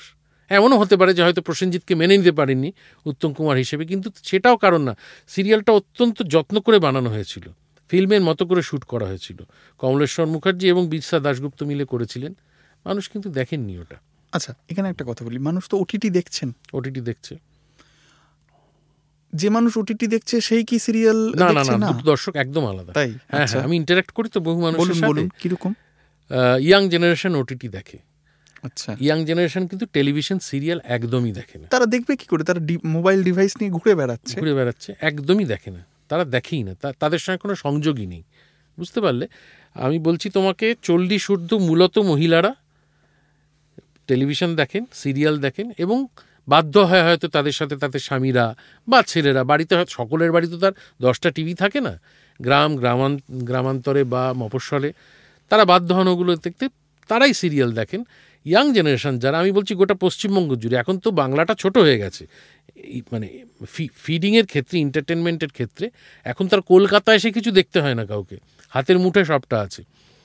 আমি বলছি তোমাকে মফস্বল গ্রাম সব জায়গায় কিন্তু মানুষ এখন ইয়াং ছেলে মেয়েরাই কিন্তু মূলত সিরিজ দেখে। আমি বয়স্ক লোকেদের থেকে কিন্তু সিরিজের কোনো সেই অর্থে ফিডব্যাক ফিডব্যাক আমি পাইনি। তারাই সিরিজ দেখে ইয়াংরা মানে সেক্ষেত্রে আমার প্রশ্নটা ছিল এরকম যে ওটা কি রিপ্লেস করে ফেলবে? ওটিটির দর্শক কি সিরিয়ালের দর্শক আমার মনে হয় একটা জেনারেশন যখন আস্তে আস্তে চলে যাবে এবং এই যারা সিরিজ দেখে দেখে অভ্যস্ত বড় হচ্ছে তারা তো একটা সময় চল্লিশে পৌঁছবে। তখন বোধহয় তারা সিরিয়ালকে বর্জন করবে। বা সিরিয়ালকে সিরিয়ালকে বদলাতে হবে। সিরিয়ালকে মানতে হবে সিরিয়াল যে কোনো মুহূর্তে বদলাতে পারে কিন্তু। সিরিয়াল বাজারের চাহিদা অনুযায়ী চলছে। হ্যাঁ সিরিয়াল তো আসলে একটা খবরের কাগজের মতো না? যারা করছেন তারা যেদিন ইচ্ছে নিজেদেরকে বদলে নিতে হ্যাঁ, পারেন। হ্যাঁ, কারণ অধিকাংশ ক্ষেত্রে তুমি দেখবে যে মানুষটা সিরিজ লিখছে সেই মানুষটাই কিন্তু সিরিয়াল লিখছে। ঠিক। কিন্তু সিরিজ লেখার সময় সে এক এক রকমভাবে লিখছে তার অ্যাপ্রোচটা এক কারণ সে জানে সিরিজের দর্শক এইটা দেখবে। এবং যখন সে টেলিভিশন সিরিয়াল লিখছে আমি নাম করেই বলতে পারি অত্যন্ত প্রতিভাবান শাহানা দত্তর কথা আমি যদি বলি শাহানাদি কিন্তু একই সাথে সিরিজ লিখছে এবং পাশাপাশি মেগা সিরিয়ালও লিখছে। যখন তিনি মেগা সিরিয়াল লিখছেন তখন তাকে তো বুঝতে হচ্ছে যে তার টিআরপিটা হবে কিনা। না তো দু মাস পরে তো সিরিয়ালটা বন্ধ হয়ে যাবে এতগুলো মানুষ কতগুলো লোকের কাজ চলে মারা যাবে, হ্যাঁ। ঠিক। তো আমার ধারণা প্রস্তুত আছে কিন্তু মানুষ। যারা সিরিজ লিখছে বা সিরিজ সব সিরিজ যে ভালো হচ্ছে তাও তো নয়। আর আরেকটা কথা হচ্ছে দিনের পর দিন মাসের পর মাস। একটা মানুষ তো শিট লিখতে পারে না। সম্ভব নয়। এটা সম্ভব নয়। সম্ভব নয়। ভীষণ শক্ত। যদি একটা বোর্ড অফ রাইটার্স থাকতো তাহলেও না একটা মানে ছিল। যে আজকে তুই কর আর হ্যাঁ, কালকে হ্যাঁ, আমি করছি। বম্বেতে যেরকম আছে আর কি। বম্বে সিরিয়ালেতে একটা বোর্ড অফ রাইটার্স রয়েছে যারা সবাই মিলে কনসেপ্ট তৈরি করছে। কিন্তু এখানে তো সেটা হচ্ছে না। একজন মানুষকেই পারলে একজন মানুষই সাতটা আটটা সিরিয়াল লিখছে। ফলে তো মানে ইয়ে আসবেই একঘেয়েমি আসবেই। তবে আমি যেটা বলছি তোমাকে তুমি যে প্রশ্নটা করলে সেটা হচ্ছে যে যখন এই এই এই জেনারেশনটা চলে যাবে এবং এই যারা সিরিজ দেখা অভ্যেস করল মূলত কোভিডের সময় থেকে তো মানুষ সিরিজ দেখতে অভ্যস্ত হলো। হইচই এসছে অনেক দিন আগে কিন্তু জনপ্রিয়তা পেয়েছে কিন্তু কোভিডের সময়। তো তখন এই এই জেনারেশনটা যখন পৌঁছবে চল্লিশে কি তিরিশের মাঝামাঝি তখন কিন্তু আমার মনে হয় সিরিয়াল মেকার্সদের বদলাতে হবে। তাদের কনসেপ্ট বদলাতে হবে। এই পরিস্থিতিটা দেখেই এই এই এই ক্লান্তিকর একই ধরনের অভিনয় একই ধরনের সংলাপ একই ধরনের পরিস্থিতি দেখেই কি আপনি একটু সিরিয়ালের প্রতি বিতরাগ একটু না বিতরাগ আমি নই কারণ সিরিয়াল একটা মস্ত বড় প্র্যাকটিস আমি মনে করি। আচ্ছা। মানে ধরো আমি একটা ছবিতে ভালো অভিনয় করতে পারছি এখন তো ছবি খুব কম দিনের মধ্যে হয় বাজেট কনস্ট্যান্টের জন্য হয়তো বারো তেরো পনেরো দিনে একটা ছবি শ্যুট হয় তখন খুব বেশি সময় থাকে না কিন্তু। টেকনিক্যালি খুব সময় নিয়ে একটা আলোচনা করে। আমি দীর্ঘদিন সিরিয়াল করা প্রত্যেক দিন অভিনয় করার যে প্র্যাকটিস সেটা টেকনিক্যালি আমাকে অনেক সাউন্ড করে দিয়েছে। মাপে মাপে। হ্যাঁ ফলে সেটা কিন্তু আমার ভালো অভিনয় বা যখন ছবিতে করছি তখন সেই টেকনিক্যাল টেকনিক্যালি সাউন্ড যে আমি হয়েছি এতদিন সিরিয়াল করে করে সেইটা আমাকে সাহায্য করছে। ওই ছবিটায় তাড়াতাড়ি ভালো কাজটা করে দিতে পারা। ছবিতে কিন্তু এখন অত সময় পাওয়া যায় না।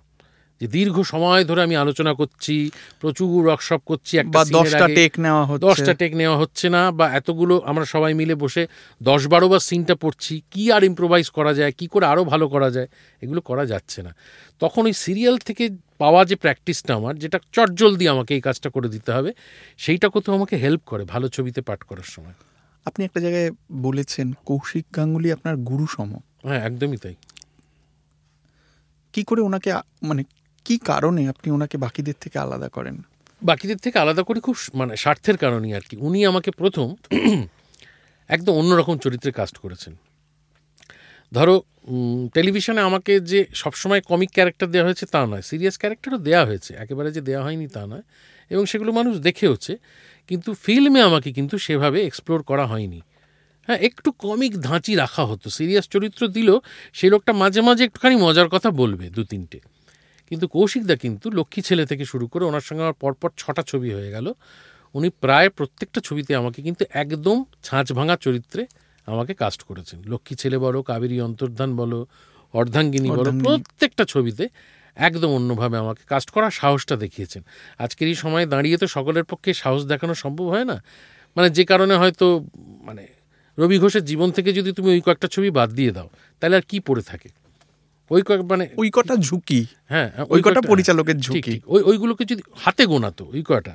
ওইগুলো যদি বাদ দিয়ে মানে ওনার জীবনে যদি তপন সিংহ সত্যজিৎ রায় তরুণ মজুমদার না আসতেন তাহলে তো ঠগিনীয় হতো না গল্প হলেও সত্যিও হতো না জনঅরণ্য হতো না। হ্যাঁ এগুলো তো হতোই না। বাই চান্স ওনার ওই একই টাইম লাইনে জন্মে গেছেন। বুঝতে পারলে? তো আমার মনে হয় আমি যে কৌশিক গাঙ্গুলির টাইম লাইনে জন্মেছি এটা আমার কাছে একটা আশীর্বাদের মতো। কারণ উনি সাহস দেখিয়েছেন আমাকে অন্যভাবে এবং দর্শকও অ্যাকসেপ্ট করেছে। সেটা সব থেকে বড় আমার কাছে প্রাপ্তি। একজন ডিরেক্টর ভাবতেই পারেন আমাকে এরকম একটা অন্যরকম চরিত্রে। কিন্তু দর্শক রিজেক্ট করতে পারতেন যে, না না না না, একে আমরা দেখব না। একে আমরা মজা করতেই চাই। মজা করুক, এটাই আমরা চাই।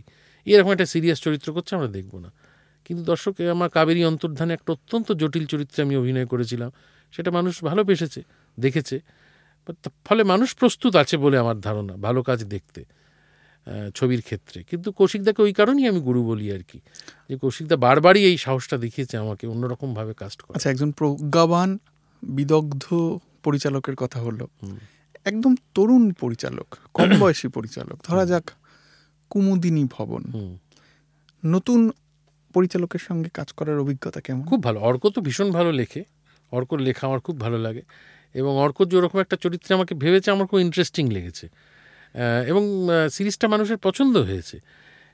আমার বেশ ইন্টারেস্টিং ক্যারেক্টারটা খুবই ইন্টারেস্টিং লেগেছে। আমার এমন একজন পুলিশ যে মানে রক্ত দেখতে ভালোবাসে না বাই চান্স সে মানে ঘটনাচক্রে পুলিশ হয়ে গেছে কিন্তু পুলিশ হওয়ার কোনো গুণই তার মধ্যে তার মধ্যে বিষণ্ণতা আছে যেটা আমাকে ভীষণ ভালো লাগে না হ্যাঁ। হ্যাঁ।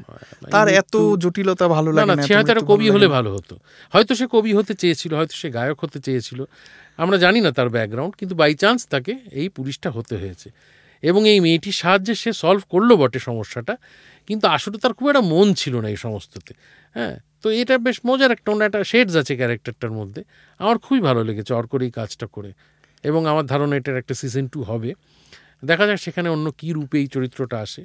তো এই দেখো তুমি এই আমি বলতে পারি এইটা তো এই এইরকম একটা মূল চরিত্রে আমাকে ভেবে সিরিজটা হওয়া সম্ভব। এটা কিন্তু ছবিতে রিস্ক নেওয়া সকলের পক্ষে সম্ভব নয়। এবং ওইখানেই আবার আপনার উত্তরটা ফিরে আসে। এই সিরিজটা আজকে যারা দেখছে তারা জনসংখ্যার হিসেবে ডমিনেন্ট নয়। না একদমই নয়। তারা যেদিন ডমিনেট করবে সেদিন হয়তো ছবিটা বদলাবে। তখন হয়তো না বদলাবেই বদলাতে বাধ্য। তখন আর এটা হবে মানে। আজকে কুমুদিনী ভবনের মতো একটা গল্প নিয়ে যদি একটা সিরিয়াল করা হয় যে এক একটা করে কেস আসছে এই লোকটা সলভ করতে পারছে না এই মেয়েটিকে হেল্প করছে কখনো কখনো এই লোকটা আবার ওর সাহায্যে করে ফেলছে। ইন্টারেস্টিং হতে পারে না? কিন্তু আজকে সেটা করার আজকে জমি দেখবে না মানুষ দেখবে না। ওই ওই জেনারেশনটার কথা বলছি এই জেনারেশনটা কিন্তু বাবা কেন চাকর দেখা জেনারেশন? হ্যাঁ? মানে এ- এদের যৌবনকালে মানে আশি নব্বই তাদের যৌবনটা হ্যাঁ তারা অমর সঙ্গী বা বাবা কেন চাকর বা মানে মানে তারা তাদের যখন বয়স হচ্ছে তখন পাগলু টাগলু হচ্ছে আর কি। বিন্দাস এই ধরনের ছবি মানে দেব জি তো তখন কিন্তু ওই ধরনের ছবি করে। এরা কিন্তু সেই দেখে বড় হওয়া জেনারেশন। ফলে তাদের কাছে এই সিরিয়ালের এই কন্টেন্টগুলোই ভালো লাগছে। আমার স্থির বিশ্বাস যে যখন এই সিরিজ দেখা যারা কুমুদিনী ভবন দেখে যাদের ভালো লাগছে তারা যখন ওই মানে সিরিয়াল দেখার পর যে আমি জানি না তারা তাদের বয়স হলে তারা আদৌ সিরিয়াল দেখবে কি না সিরিয়াল এক্সিস্ট করবে কি না আমি তাও জানি না। হয়তো কালের নিয়মে সিরিয়াল আর থাকবে না শুধুই সিরিজ থাকবে আমরা জানি না কি হবে। কিংবা আমার ইভলভ করবেই। ডেফিনেটলি করবে। দর্শক দর্শকের রুচির বদলের সাথে সাথে কিন্তু কন্টেন্ট বদলায়। আমি যদি মনে করি আজকে আমি সমস্তটা একা বদলে ফেলব সেটা সম্ভব নয়। আজকে যে সময় আমরা দাঁড়িয়ে আছি না এত বেশি এত বেশি কন্টেন্ট তৈরি হচ্ছে যে একজন মেকার কিন্তু দর্শকের রুচি বদলাতে পারেন আজকের দিনে দাঁড়িয়ে। এটা আগে সম্ভব ছিল। আগে সম্ভব একা হাতে বৃষস্কন্ধে না না সম্ভব। কারণ তখন এত ইনপুট ছিল না তো আমাদের কাছে। এত কন্টেন্ট ছিল এত কন্টেন্ট ছিল না। হ্যাঁ মানে মানুষের হাতে কি ছিল এন্টারটেনমেন্ট তুমি বলো তুমি।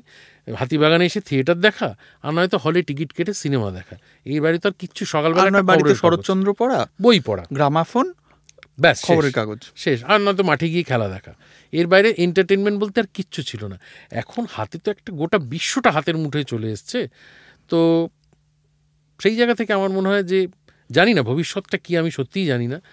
এই যে সিরিজ এই যে এই যে ওটিটি এইটার যে এরকম একটা বুম হবে এটা কি আমরা সত্যি কেউ ভাবতে পেরেছিলাম? আজ থেকে দশ বছর আগেও ভাবতে পেরেছিলাম ভাবতে পারিনি।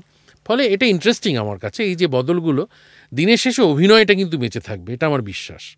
আমার মনে হয় এটা আমি অভিজ্ঞতায় দেখেছি এইভাবে এটাকে থিওরাইজও করা যায়। দশ বছর পর পর একটা করে বদল আসে। আসে আসে। ধরুন দু হাজারের যে দশ বছরটা সে দশ বছর ছিল টেলিভিশন মিডিয়ার দাপাদাপি রমরমা। স্টার জলসা এলো। স্টার জলসা বাজারে এলো, হ্যাঁ। কম্পিটিশন বেড়ে গেল ভয়ানক ভাবে জি চব্বিশ ঘণ্টা। তখনও জি আসেনি। শুধু খবর খবর পড়ার নিরিখটাই বদলে গেল। হ্যাঁ। কায়দাটাই বদলে দশ বছর ওটাই ডমিনেট করল আমাদের।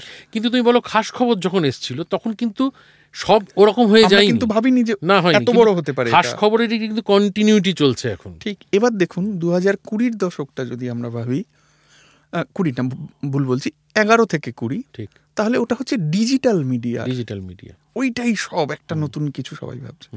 কুড়ির পর থেকে এখনও অবধি ডমিনেট করছে কিন্তু ওটিটি ওটিটি মানে তার থেকে এগিয়ে বোধহয় কিছু নেই। সারা পৃথিবী জুড়ে। সারা পৃথিবী জুড়ে। ফলে আমাদের বোধ হয় আশা আছে এই জায়গাটায়। হ্যাঁ মানে আমার আসার জায়গা কোনটা? একজন অ্যাক্টর মানে পেশাদার অভিনেতা হিসেবে যাই আসুক না কেন অভিনয়টা কিন্তু বেঁচে থাকবে আমি বিশ্বাস করি। এআই দিয়ে কিন্তু অভিনয় করানো যাবে না। এ বিষয়ে আমি নিশ্চিত। মানে ধরো, এখন নানান রকম স্টুডিওতে একজন বেসুরো গায়ককে সুরেলা করে দেওয়া যায়, কিন্তু সেটা কিন্তু স্টেজে করা যায় না। স্টেজে কিন্তু মানুষ পরীক্ষা তোমায় দিতেই হবে। পরীক্ষা দিতেই হবে। ফলে যদি কেউ সিনসিয়ারলি অভিনয় করে বা গান করে আমার ধারণা তার কাজ থাকবে। মানে সে কিছু না কিছু একটা করতে পারবে। মূল জিনিসগুলো হারিয়ে যাবে না। তার ফর্মটা বদলাতে থাকবে। এখন তো আর সাধারণ মানে বৃহস্পতি শনি রবি তো আর নাটক হয় না। বদলে গেছে পুরো বিষয়টা। এখন আর হাতিবাগানে একটা হলও নেই। কিন্তু একটা সময় রমরমা আমাদের ছোটোবেলাতেও আমরা দেখেছি। আমি ঘটক বিদায় দেখেছি স্টারে রিভলভিং স্টেজ ঘুরে ঘুরে যাচ্ছে। আমি সরকারি নয় সাবাস পেটোপাচু দেখেছি রবি ঘোষের। একটা করে সিন শেষ হলে নেমে যেত এরিনা নিচে গিয়ে একটা পর্দা পড়ে যেত সেট চেঞ্জ আবার উপরে উঠে আর ওটা তো ঘুরতো। ঘুরতো হ্যাঁ। স্টারও ঘুরতো। স্টার এরম রিভলভ হতো। একটা করে সেট সিন শেষ হলো ঘুরে গেল পরের সেটটা চলে এলো। আলোটা চলে গেল। কুশীলবরা দাঁড়িয়ে আছে সেখানে স্টিল হয়ে অভিনয় শুরু হলো। এইটা তো নেই এখন আর। কিন্তু তাতে তো কোনো সমস্যা হয়নি। আর সম- সময়ের সাথে সাথে বদলে গেছে। তা আমার আমার বিশ্বাস যে বদলাবে বদলটাই স্বাভাবিক। কিন্তু ভালো অভিনয় ভালো গান ভালো সাংবাদিকতা ভালো লেখা এগুলো থেকেই যাবে। আপনি দেবের নাম করলেন। আমি একটু দেবকে নিয়ে কথা বলতে চাই। আমি আপনার সঙ্গে আমার সে সময় একটু কথাও হয়েছিল কিঞ্চিত। আমি খুব খুশি হয়েছিলাম এরকম একটা নির্বাচনে যে আপনাকে অজিত করতে দেওয়া। এতদিন আমার মনে হয়েছে বারবারই যে বোমকেশটাকে বাঁচতে গিয়ে অজিতটাকে ঠিক গুরুত্ব দেওয়া হচ্ছে না মানে একটা হলেই হলো। এইবার এমন একজনকে অজিত বাছা হলো যে আসলেই এই এটা আমার ব্যক্তিগত মনে হয় যে সে সুবিচার করতে পারবে। আমি খুব মন দিয়ে অজিতকে দেখেছি। আমার আই হ্যাভ সেলিব্রেটেড ইট আমি সবাইকে বলেওছি আমার খুব ভালো লেগেছে। কিন্তু আপনি বললেন আমি জানি না এটা আপনি শুরুতেই বলেছিলেন যে এটা প্রমোশনের জন্য আমাদের তখন অনেক কথা বলতে হয়। আপনি বললেন যে অনেকেই বোমকেশ করেছে কিন্তু উত্তম কুমারের পর দেব। এটা কেন বললেন? তার কারণ আমার মনে হচ্ছে যে উত্তম কুমারের যে স্টারডামটা কাজে লাগিয়েছিলেন সত্যজিৎ রায় সেইটা এতদিন কিন্তু আর কোনো ব্যোমকেশের ক্ষেত্রে কাজে লাগানো রাজিত কাপুর অন্যতম সেরা একটা ব্যোমকেশ। সুশান্ত? না না সুশান্ত সেই লেভেলের মানে স্টার নয় তখনও হয়নি যখনও ব্যোমকেশ করেছে। মানে সুপারস্টার হয়নিও। কোনো সুপারস্টারকে কিন্তু টিল ডেট ব্যোমকেশ হিসেবে উত্তম কুমারের পর আর ব্যবহার করা হয়নি। আচ্ছা। একজন বোধহয় পরিচালকরা ভাবতেন যে মানে শরদিন্দু যেভাবে লিখেছে আসলে তো একজন স্টারকে নিয়ে লেখেননি। একজন মধ্যবিত্ত বাঙালিকে যে উত্তর কলকাতায় থাকে এবং সত্যজিৎ বাবু তো সম্পূর্ণটা গুলিয়ে দিয়েছিলেন। উনি ওনার ছবি চিড়িয়াখানায় ও বিবাহিত নয়। ঠিক। ব্যোমকেশ বিবাহিত নয় অজিত বিবাহিত। তুমি দেখবে যদি সিনেমাটা দেখো অজিত কয়েকদিনের জন্য ওর মেসে থাকতে এসছে। হ্যাঁ তো তো সেই কারণেই আমার মনে হয় যে কেউ বোধহয় ওইটা ভাবিনি, একজন মধ্যবিত্ত বাঙালিকে দেখানোর জন্য এই রকম কাস্টিং করা হয়েছে। রাজিত কাপুরকে কাস্ট করা হয়েছে, পরবর্তীকালে আবিরকে কাস্ট করা হয়েছে। আবিরকে যখন ব্যোমকেশ করা হয়েছে, আবির কিন্তু সুপারস্টার হয়নি। আজকের ডেটে দাঁড়িয়ে আবির সুপারস্টার হুম? তো এইভাবে কাস্টিংগুলো হয়েছে। আমার মনে হয়েছে যে সত্যজিৎ বাবু যেভাবে ব্যোমকেশকে দেখেছিলেন, তারপরে এত বছর পরে আবার ওইভাবে ব্যোমকেশকে দেখা হলো এই ছবিটার মাধ্যমে। এটা এটা এই যুক্তিতে আপনি এই যুক্তিতেই আমি বলেছি এবং আমার ওর কাজ খুব ভালো লেগেছে এই ছবিতে। আচ্ছা। খুবই ভালো লেগেছে। আমার আমি তোর সঙ্গে প্রায় সবকটা সিনই আমি ছিলাম। ওর পরিশ্রম ওর নিষ্ঠা আমি দেখেছি ওই ছবিতে। ও নিজেকে ভেঙে চুরে প্রচণ্ড চেষ্টা করেছে ওই ছবিটায়। অন্যরকম একটা বাজার। কি বলছে? কেমন এই ছবিটার অসাধারণ কিছু নয়। তবে মানুষের মনে অনেক প্রশ্ন ছিল এই ছবিটা নিয়ে, সেই জায়গা থেকে অনেক মানুষই স্যাটিসফাইড এবং আমার প্রাপ্তি যেটা, সেটা হচ্ছে আমাকে বহু মানুষের পছন্দ হয়েছে। যেমন বহু মানুষের সংকট ছিল যে এই লোকটাকে কীভাবে অজিত হিসেবে আমরা মেনে নেব, মানুষের কিন্তু আমাকে খুব ভালো লেগেছে। আমার দিনের শেষে আমার টেকাবে কি? আমার কাছে এটি হচ্ছে প্রশ্ন ছবিটার থেকে। কারণ দেব তো একজন সুপারস্টার সে যা করবে তারপরে তার অনেক ছবি হিট হবে। কিন্তু আমার লক্ষ্য হচ্ছে যে ওই ছবিটা আমাকে কি দিল? শুধুমাত্র উপার্জন ছাড়া আর কি দিল একজন অ্যাক্টর হিসেবে? আমার মনে হয়েছে যে মানুষের মনে যে দ্বিধা সংকট ছিল ছবিটা দেখার পরে সেটা অনেকটাই কেটে গেছে। তাদের মনে হচ্ছে যেভাবে ডিজাইন করা হয়েছে এই চরিত্রটাকে একটা সাহিত্যিকের চরিত্র না। সে মোটানা রোগা লম্বা না বেটে ম্যাটারই করে না। হ্যাঁ এই লোকটা তার খোশ মেজাজি মজার লোক উত্তর কলকাতায় থাকে সে বিয়ে টিয়ে করেনি সে ঘুরে ঘুরে বেড়ায়। সে মজা করে রসিক হ্যাঁ সে গানও গাইতে পারে এই ছবিতে সে গানও গেয়েছে। সে ভুল দু একটা ইংরেজিও বলেছে। ইন্টারেস্টিং আমার কাছে খুব মজার লেগেছে এবং দর্শকের কাছে খুব ভালো লেগেছে। তুমি তো বললে তোমারও ভালো লেগেছে। ফলে আমার কাছে ওই ছবিটার থেকে বক্স অফিসের থেকেও বড় প্রাপ্তি হচ্ছে যে মানুষ আমাকে অ্যাকসেপ্ট করেছে ওই চরিত্রটা ঠিক। নাটকের গান। এর সূত্রেই আপনার আমি শুনেছি যে নাটকের গান আপনার আমারও কথা হচ্ছিল যে হ্যাঁ। নাটকের গান শিখতে গিয়েই আপনার চপল ভাদুরীর সঙ্গে আলাপ ঠিক। তারপর একটা মানে আমার কেতকী দত্তর কাছে নাটকের গান হ্যাঁ। শিখতে গিয়ে চপলদের হ্যাঁ। সাথে আলাপ। যেহেতু একই বাড়িতে ওনারা ঠিক আমি ফলে এখানে দুটো প্রশ্নকে একসাথে ফেলে দিচ্ছি। এক এই নাটকের গান শিখতে যাওয়া। কেতকী দত্তর কাছে সেই সেই যাত্রাটা। আবার তারপর সেখান থেকে শুরু করে চপল ভাদুরীর সঙ্গে যাত্রাটা। এটা তো খুব বিরলতম। আমাদের আমি ঋতুপর্ণের কথা ভাবলে দীর্ঘদিন চপল বাহাদুরির সঙ্গত করেছি। এমনকি ঋতুপর্ণ আপনি যতদিন সঙ্গত করেছেন ততদিন করেছেন বলে আমি জানি না। উনি একটা ছবির জন্য অনেকটা ছবির। জন্য তার বরাদ্দ সময়টা তিনি দিয়েছিলেন। এর বিরল ব্যাপার এবং ঋতুপর্ণর হাতে অত সময়ও ছিল না। আমি যখন চপলদাকে পেয়েছি তখন আমার হাতে অজস্র সময়। একটু বলুন না। আমি- দুটোই বলুন। হ্যাঁ, আমার পাড়ায় থাকতে এলেন। আমি যে সরকারি আবাসনে থাকি সেখানে কেতকিদি থাকতে এলেন। তখন ওনার মূল বাড়িটা বাগবাজারে। ওনার স্বামী পুত্ররা আসেননি ওনার সাথে। উনি একাই এসেছিলেন সাথে চপলদা। এবার আমাদের পাড়ার পুজোতে সে বছর ঠিক করা হলো, কেতকী দত্তকে সংবর্ধিত করা হবে। এবার পাড়াতে অষ্টমীর দিন যেরকম নাটক হয়, থিয়েটার হয়, পাড়ার থিয়েটার, সেখানে আমি প্রত্যেক বছরই অভিনয় করি। তো সে বছর একটা কোনো কোনো কোনো খাজা নাটকে আর কি আমার আমার পাঠ ছিল। কিন্তু সেই নাটকে আমার কিছু গান ছিল। প্যারোডি ট্যারোডি গোছের একটা কিছু ছিল। আমি গান গাইছিলাম মঞ্চে অভিনয় করতে করতে। এবং কেতগীতি খানিকটা আগে চলে এসেছিলেন বা আমরা খানিকটা পরে শুরু করেছিলাম। তো ওনার সম্বর্ধনা অনুষ্ঠানটার একটু আগে উনি এসেছিলেন উনি স্টেজের পাশে বসে নাটকটা দেখছিলেন।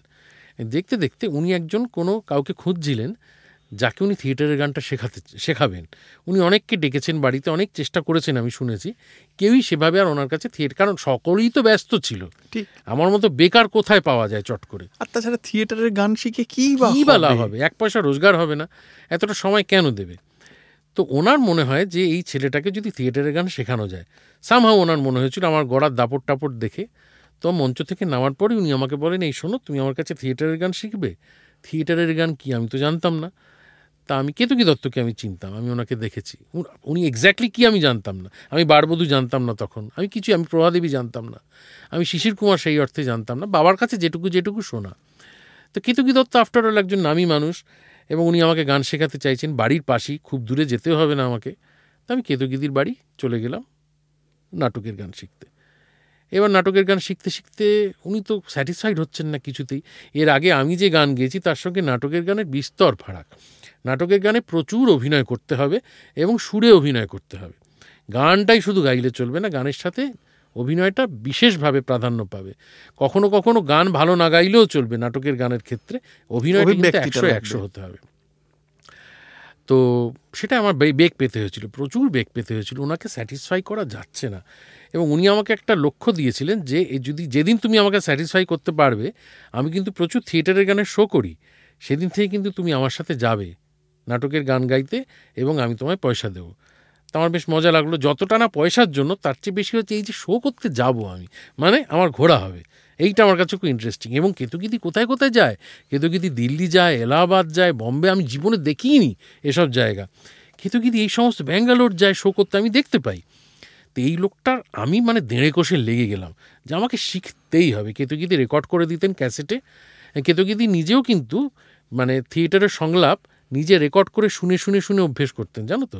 কারণ যখন উনি আমায় নাটকের গান শেখাচ্ছেন তখন মুক্তি নাটকের মানে প্রস্তুতি শুনছেন চলছে। উনি। উনি অনেক বছর পরে আবার মঞ্চে ফিরেছেন বারবধুর পরে দীর্ঘ সময় ওনাকে বয়কট করা হয়েছিল ইন্ডাস্ট্রি থেকে। এবং উষা গাঙ্গুলি ওনাকে ফিরিয়ে এনেছেন অত বছর পরে। সেটা বোধ হয় ninety six ninety seven ninety seven ninety eight সেই সময় আমি থিয়েটারের গান শিখছি ওনার কাছে।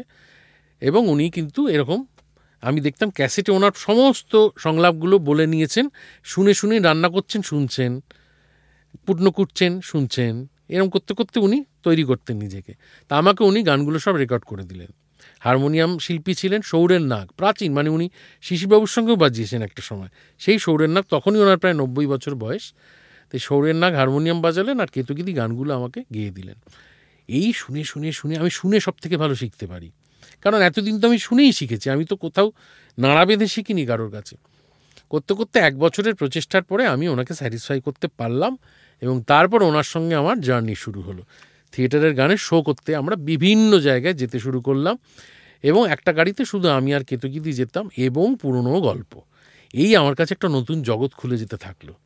শ্রীরঙ্গম থিয়েটার, শিশির কুমার ভাদুরী, সরজুবালা দেবী, প্রভা দেবী, তাদের অভিনয়, সীতা নাটকের আমেরিকা ভ্রমণ, কেতকিদির ছোটবেলা কীভাবে মহড়া দেখতেন, কীভাবে শিশিরবাবু ওনাদের অভিনয় শেখাতেন, কীভাবে প্রভাদেবী অভিনয় করতেন, রান্না করতেন, বাগান বাগান তরকারি কাকে বলে, ওনার মা রান্না করতেন মানে আমরা যেটাকে এখন নবরত্ন কোরমা বলি বা পাঁচমেশালি তরকা বলি তরকারি বলি, আরেকবার বলছি এটা।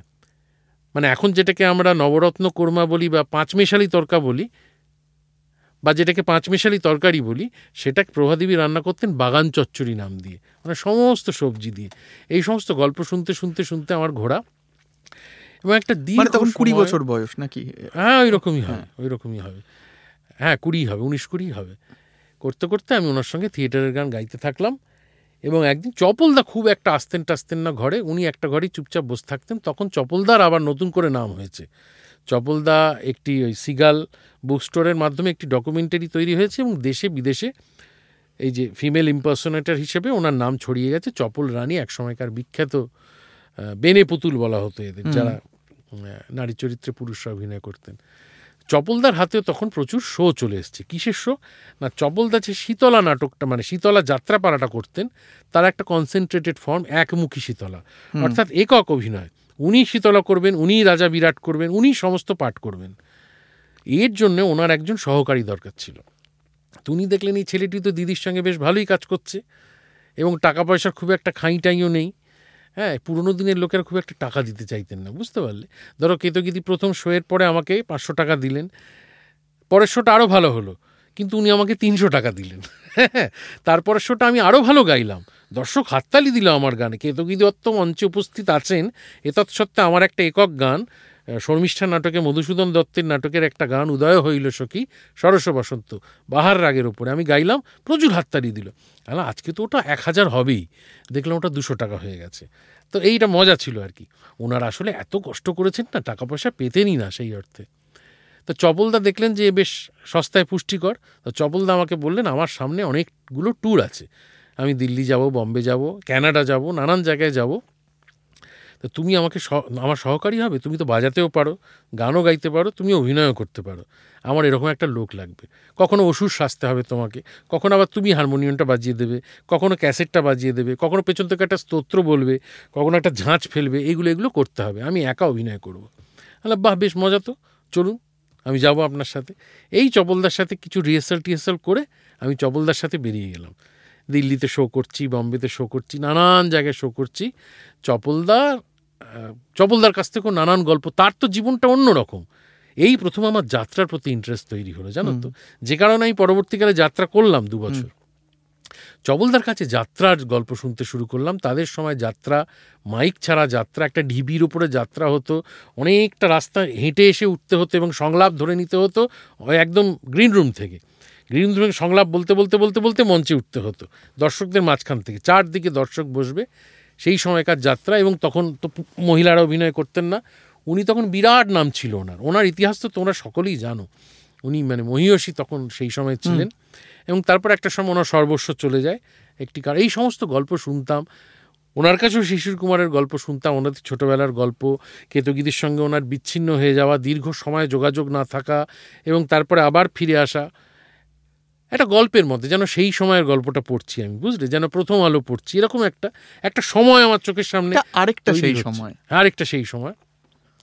চপলদার সঙ্গে খুবই এনজয় করেছি এবং চপলদার ওই যে পুরুষ থেকে নারী হয়ে যাওয়া ওই ট্রান্সফরমেশন এ মানে ভাবা যায় না এই অসাধারণ একটা ঘটনা। চপলদা প্রথমে মাটিতে বসে মেকআপ করতেন প্রথমত। উনি ওনাকে মানে ধরো আমরা দিল্লিতে ইন্ডিয়া হ্যাবিটাট সেন্টারে গেছি শো করতে, সেখানে এলাহি বন্দোবস্ত দু হাজার সাল আমি বলছি, তখনই সেখানে অত্যাধুনিক গ্রিন রুম সমস্ত বড় বড়। উনি গিয়ে বললেন, ভাই, আমি তো এরকম চেয়ার টেবিলে বসে মেকআপ করতে পারব না। উদ্যোক্তারা বলল, সে কি? তাহলে আপনি কীভাবে মেকআপ করবেন? বলে মাটিতে একটা শতরঞ্চি পেতে দাও। আমি ট্রাঙ্ক খুলে মাটিতে বসে ট্রাঙ্কের ওপরে আমি ছোট্ট একটা আয়না রেখে মেকআপ করব। যেভাবে যাত্রায় করতাম। তো ওরা খুব বিপদে পড়ে গেল বুঝলে? ওদের কাছে আরও চারটে বোধহয় মেকআপ ভ্যান চাইলে ওরা খুশি হতো। কোথায় শতরঞ্চি পাবে? ইন্ডিয়া হ্যাবিটাস আর এলাহি কাণ্ড হচ্ছে। স্যুট বুট টাই পরা লোকজন সব আসছে। তাদেরকে বলা হচ্ছে শতরঞ্চি দিতে এইটা। এবার যাই হোক তারা ব্যবস্থা ট্যবস্থা করল। চবলদার প্রথমে বেস করতো মেকআপ করতো চোখ আঁকতো ত্রিনয়ন আঁকতো। মা শীতলা ত্রিনয়নটা আঁকতো। তারপর উনি শাড়ি পরতেন ব্লাউজ পরতেন। ব্লাউজ পরে এরকম দুটো বুক ঢোকাতেন মানে আর্টিফিশিয়াল বুক তখন অবধি চবলদা চবলদা। চবলদা যেভাবে আমার সঙ্গে কথা বলেন, সেভাবেই কথা বলছেন কখনো কখনো একটু খিস্তি টিস্তিও করছেন। করতে করতে আমি লক্ষ্য করতাম, আমি তো বসে আছি, আমার তো কোনো কাজ নেই। বসে বসে দেখছি আমার মেকআপও নেই। এইবার চবলদা চুলটা পরতেন। মা শীতলার যে চুলটা, এরম তোমার ঠিক যেখানে আমরা টিপ পরে মহিলারা, টিপের যেখানে সিঁথি আর কি, সেখানে একটু আঠা লাগিয়ে ওইখানটা এরম চেপে ধরে চুলটা, এই যে চুলটা উনি পরে নিলেন, উনি না ডিজলভ হয়ে একটা মহিলা হয়ে যেতেন। চুলটা পড়ার পরে। তখন আর চপলদা আমার দিকে অন্যভাবে তাকাচ্ছে। একজন মহিলা যেভাবে তাকাবে চপলদার আমার গায়ে হাত দিয়ে কথা বলছে না। চপলদা কেমন যেন নমনীয় হয়ে গেছে। অবাক লাগতো আমার, অবাক লাগতো। ওইটা দেখবার জন্য আমি ওনার গোটা মেকআপটা করতে ওনার আড়াই ঘণ্টা সময় লাগতো। চপল ভাদুরি থেকে চপল রানী হতে আড়াই ঘণ্টা টোটাল সময় লাগতো। আমি আড়াই ঘণ্টা বসে বসে দেখতাম ওনাকে, ওনার ট্রান্সফরমেশনটা। একেবারে যে এক ঝটকায় নারী হয়ে যাচ্ছেন তা নয়। একটু একটু করে কিন্তু নারী হচ্ছেন। পূর্ণাঙ্গ নারী রূপে ওনাকে আমি দেখতে পেতাম যখন উনি চুলটা পড়তেন উনি নিজে ভেতর থেকেও একজন নারী হয়ে যেতেন এবং ওনার গলার স্বর বদলে যেত, ওনার হাঁটা চলা বদলে যেত এবং তারপরে ওনার ওই পারফরমেন্স একমুখী শেতলা। একা শীতলার অভিনয় করছেন, রাজা বিরাট যখন হচ্ছেন, তখন পুরুষের গলায় কথা বলছেন, তখন ওনার বডি ল্যাঙ্গুয়েজও পুরুষ হয়ে যাচ্ছে, মা দুর্গায় ট্রান্সফর্মড হচ্ছেন। সে মানে অসাধারণ একটা ঘটনা এবং সেখানে সমস্ত আমি বলছি তোমাকে দিল্লি বম্বের সব এলিট ক্লাস লোকজন হ্যাঁ তারা সব এসছেন এই পালা দেখতে এক ঘণ্টার এই যে একমুখী শীতলা সেখানে শেষ দৃশ্যে মানে যাত্রায় মানে পুরাকালের যাত্রায় যেটা হয় হচ্ছে তোমার ওই একটা কুলো নিয়ে কুলোর মধ্যে বাতাসা থাকে সেই বাতাসা হরিল্লুট করা হয়। তো চপলদা এখানেও সেইটা রাখলেন। তা আমি বললাম যে চপলদা এই তো যারা দেখছি দর্শক আসনে এসে বসেছেন আপনি হরিল্লুট করবেন এদের এখানে? তা বাজে ব্যাপার হয়ে যাবে না? চপলদা বলল কিচ্ছু হবে না। ওদের আমি ঠিক ট্রান্সফর্ম করে নেব। এবং তারপর যখন হরিল্লুট হচ্ছে তুমি বিশ্বাস করবে না অর্ক এই সমস্ত সুটবুট টাই পড়া লোকেরা না মাটি থেকে কুড়োচ্ছে ওই বাতাসা। মাটি থেকে ওই বাতাসা কুড়িয়ে মাথায় ঠেকিয়ে খাচ্ছে কিছু পকেটে ঢুকিয়ে রাখছে বাড়িতে নিয়ে যাবে। মন্ত্রপুত বাতাসা হিসাবে সত্যিকারের হরিল লুট হচ্ছে। আমার মনে হয় আপনার এই জীবন দেখা এটাই আপনাকে গড়েছে। এটা একদমই তাই একদমই তাই। আমার সৌভাগ্য যে এই সমস্ত মানুষগুলোকে আমি পেয়ে গেছি। বুঝলে? এবং আমার উত্তর কলকাতায় ছড়িয়ে থাকা বহু মানুষ যারা নামহীন সমস্ত মানুষ, সেই সব মানুষও আমাকে ভীষণভাবে জীবনী শক্তি জুগিয়েছে এবং আমার মনে হয় যে হেরে যাওয়া, ডিপ্রেশনের কোনো জায়গাই নেই আমার কাছে। আমি এত রকম মানুষ দেখেছি আমার জীবনে। আরেকদিন তোমাকে আরেকটা পডকাস্টে আমি উত্তর কলকাতা সেই সব মানুষের গল্প বলব, যাদের দেখে আমি বড় হয়েছি। যাদের কোনো কাজ থাকতো না সারাদিন। হ্যাঁ? কেউ চানাচুর বিক্রি করতো, কেউ মাটির মূর্তি বানাতো, এরকম সমস্ত মানুষ। তাদের গল্প বলব। একমুখী শীতলা ছাড়াও চপল ভাদুরীর সঙ্গে আপনি কিছু কাজ করেছেন। হ্যাঁ। সেইটার অভিজ্ঞতা? সেটা একেবারে মানে তোমার ওটার থেকে একদম আলাদা একটা ঘটনা। সেটা হচ্ছে চপলদা এই একমুখী শীতলাটা তার খুব সফিস্টিকেটেড শো বড় বড় হলে দিল্লি বম্বে ম্যাড্রাসে হচ্ছে। সেখানকার সব এলিট বাঙালিরা দেখতে আসছে যেটা কিনা সিগাল বুক স্টোর আয়োজন করছে। কিন্তু এর পাশাপাশি ওনার রুটি রুজি চলতে হচ্ছে বসন্তকালে যখন মা শীতলার মানে রোগ রোগেশ্বরীর জননী মা শীতলা যখন ওই অমর কলাই ছড়িয়ে দিয়ে বসন্ত রোগ যখন হতে পারে, সেই সময় মা শীতলার পালা চলে বিভিন্ন মানে একটুখানি প্রান্তিক অঞ্চলে, বড়নগরের একটা কোনায় কিংবা সোদপুরের ওইদিকে একটা কোনায় কিংবা ধরো গড়িয়ার একদম কোনায় মানে প্রপার কলকাতা শহরটায় নয়, সেখানকার একদম ফুটপাতের ধারে। রাত্রি নটায় শুরু হয় ওটা, রাত্রির একটায় শেষ হয় এবং সেখানে আর একমুখী নয়, সেখানে কিন্তু সবাই অভিনয় করে, একটা দল অভিনয় করে। এবং প্রান্তিক শ্রেণির মানুষরাই সেখানে আসেন, তারা দেখেন। একটা প্রায় চার ঘণ্টার অভিনয় হয়, মাঝে একটা বিরতি হয়। সেই বিরতির সময় কুলো নিয়ে পেলা তোলা হয়।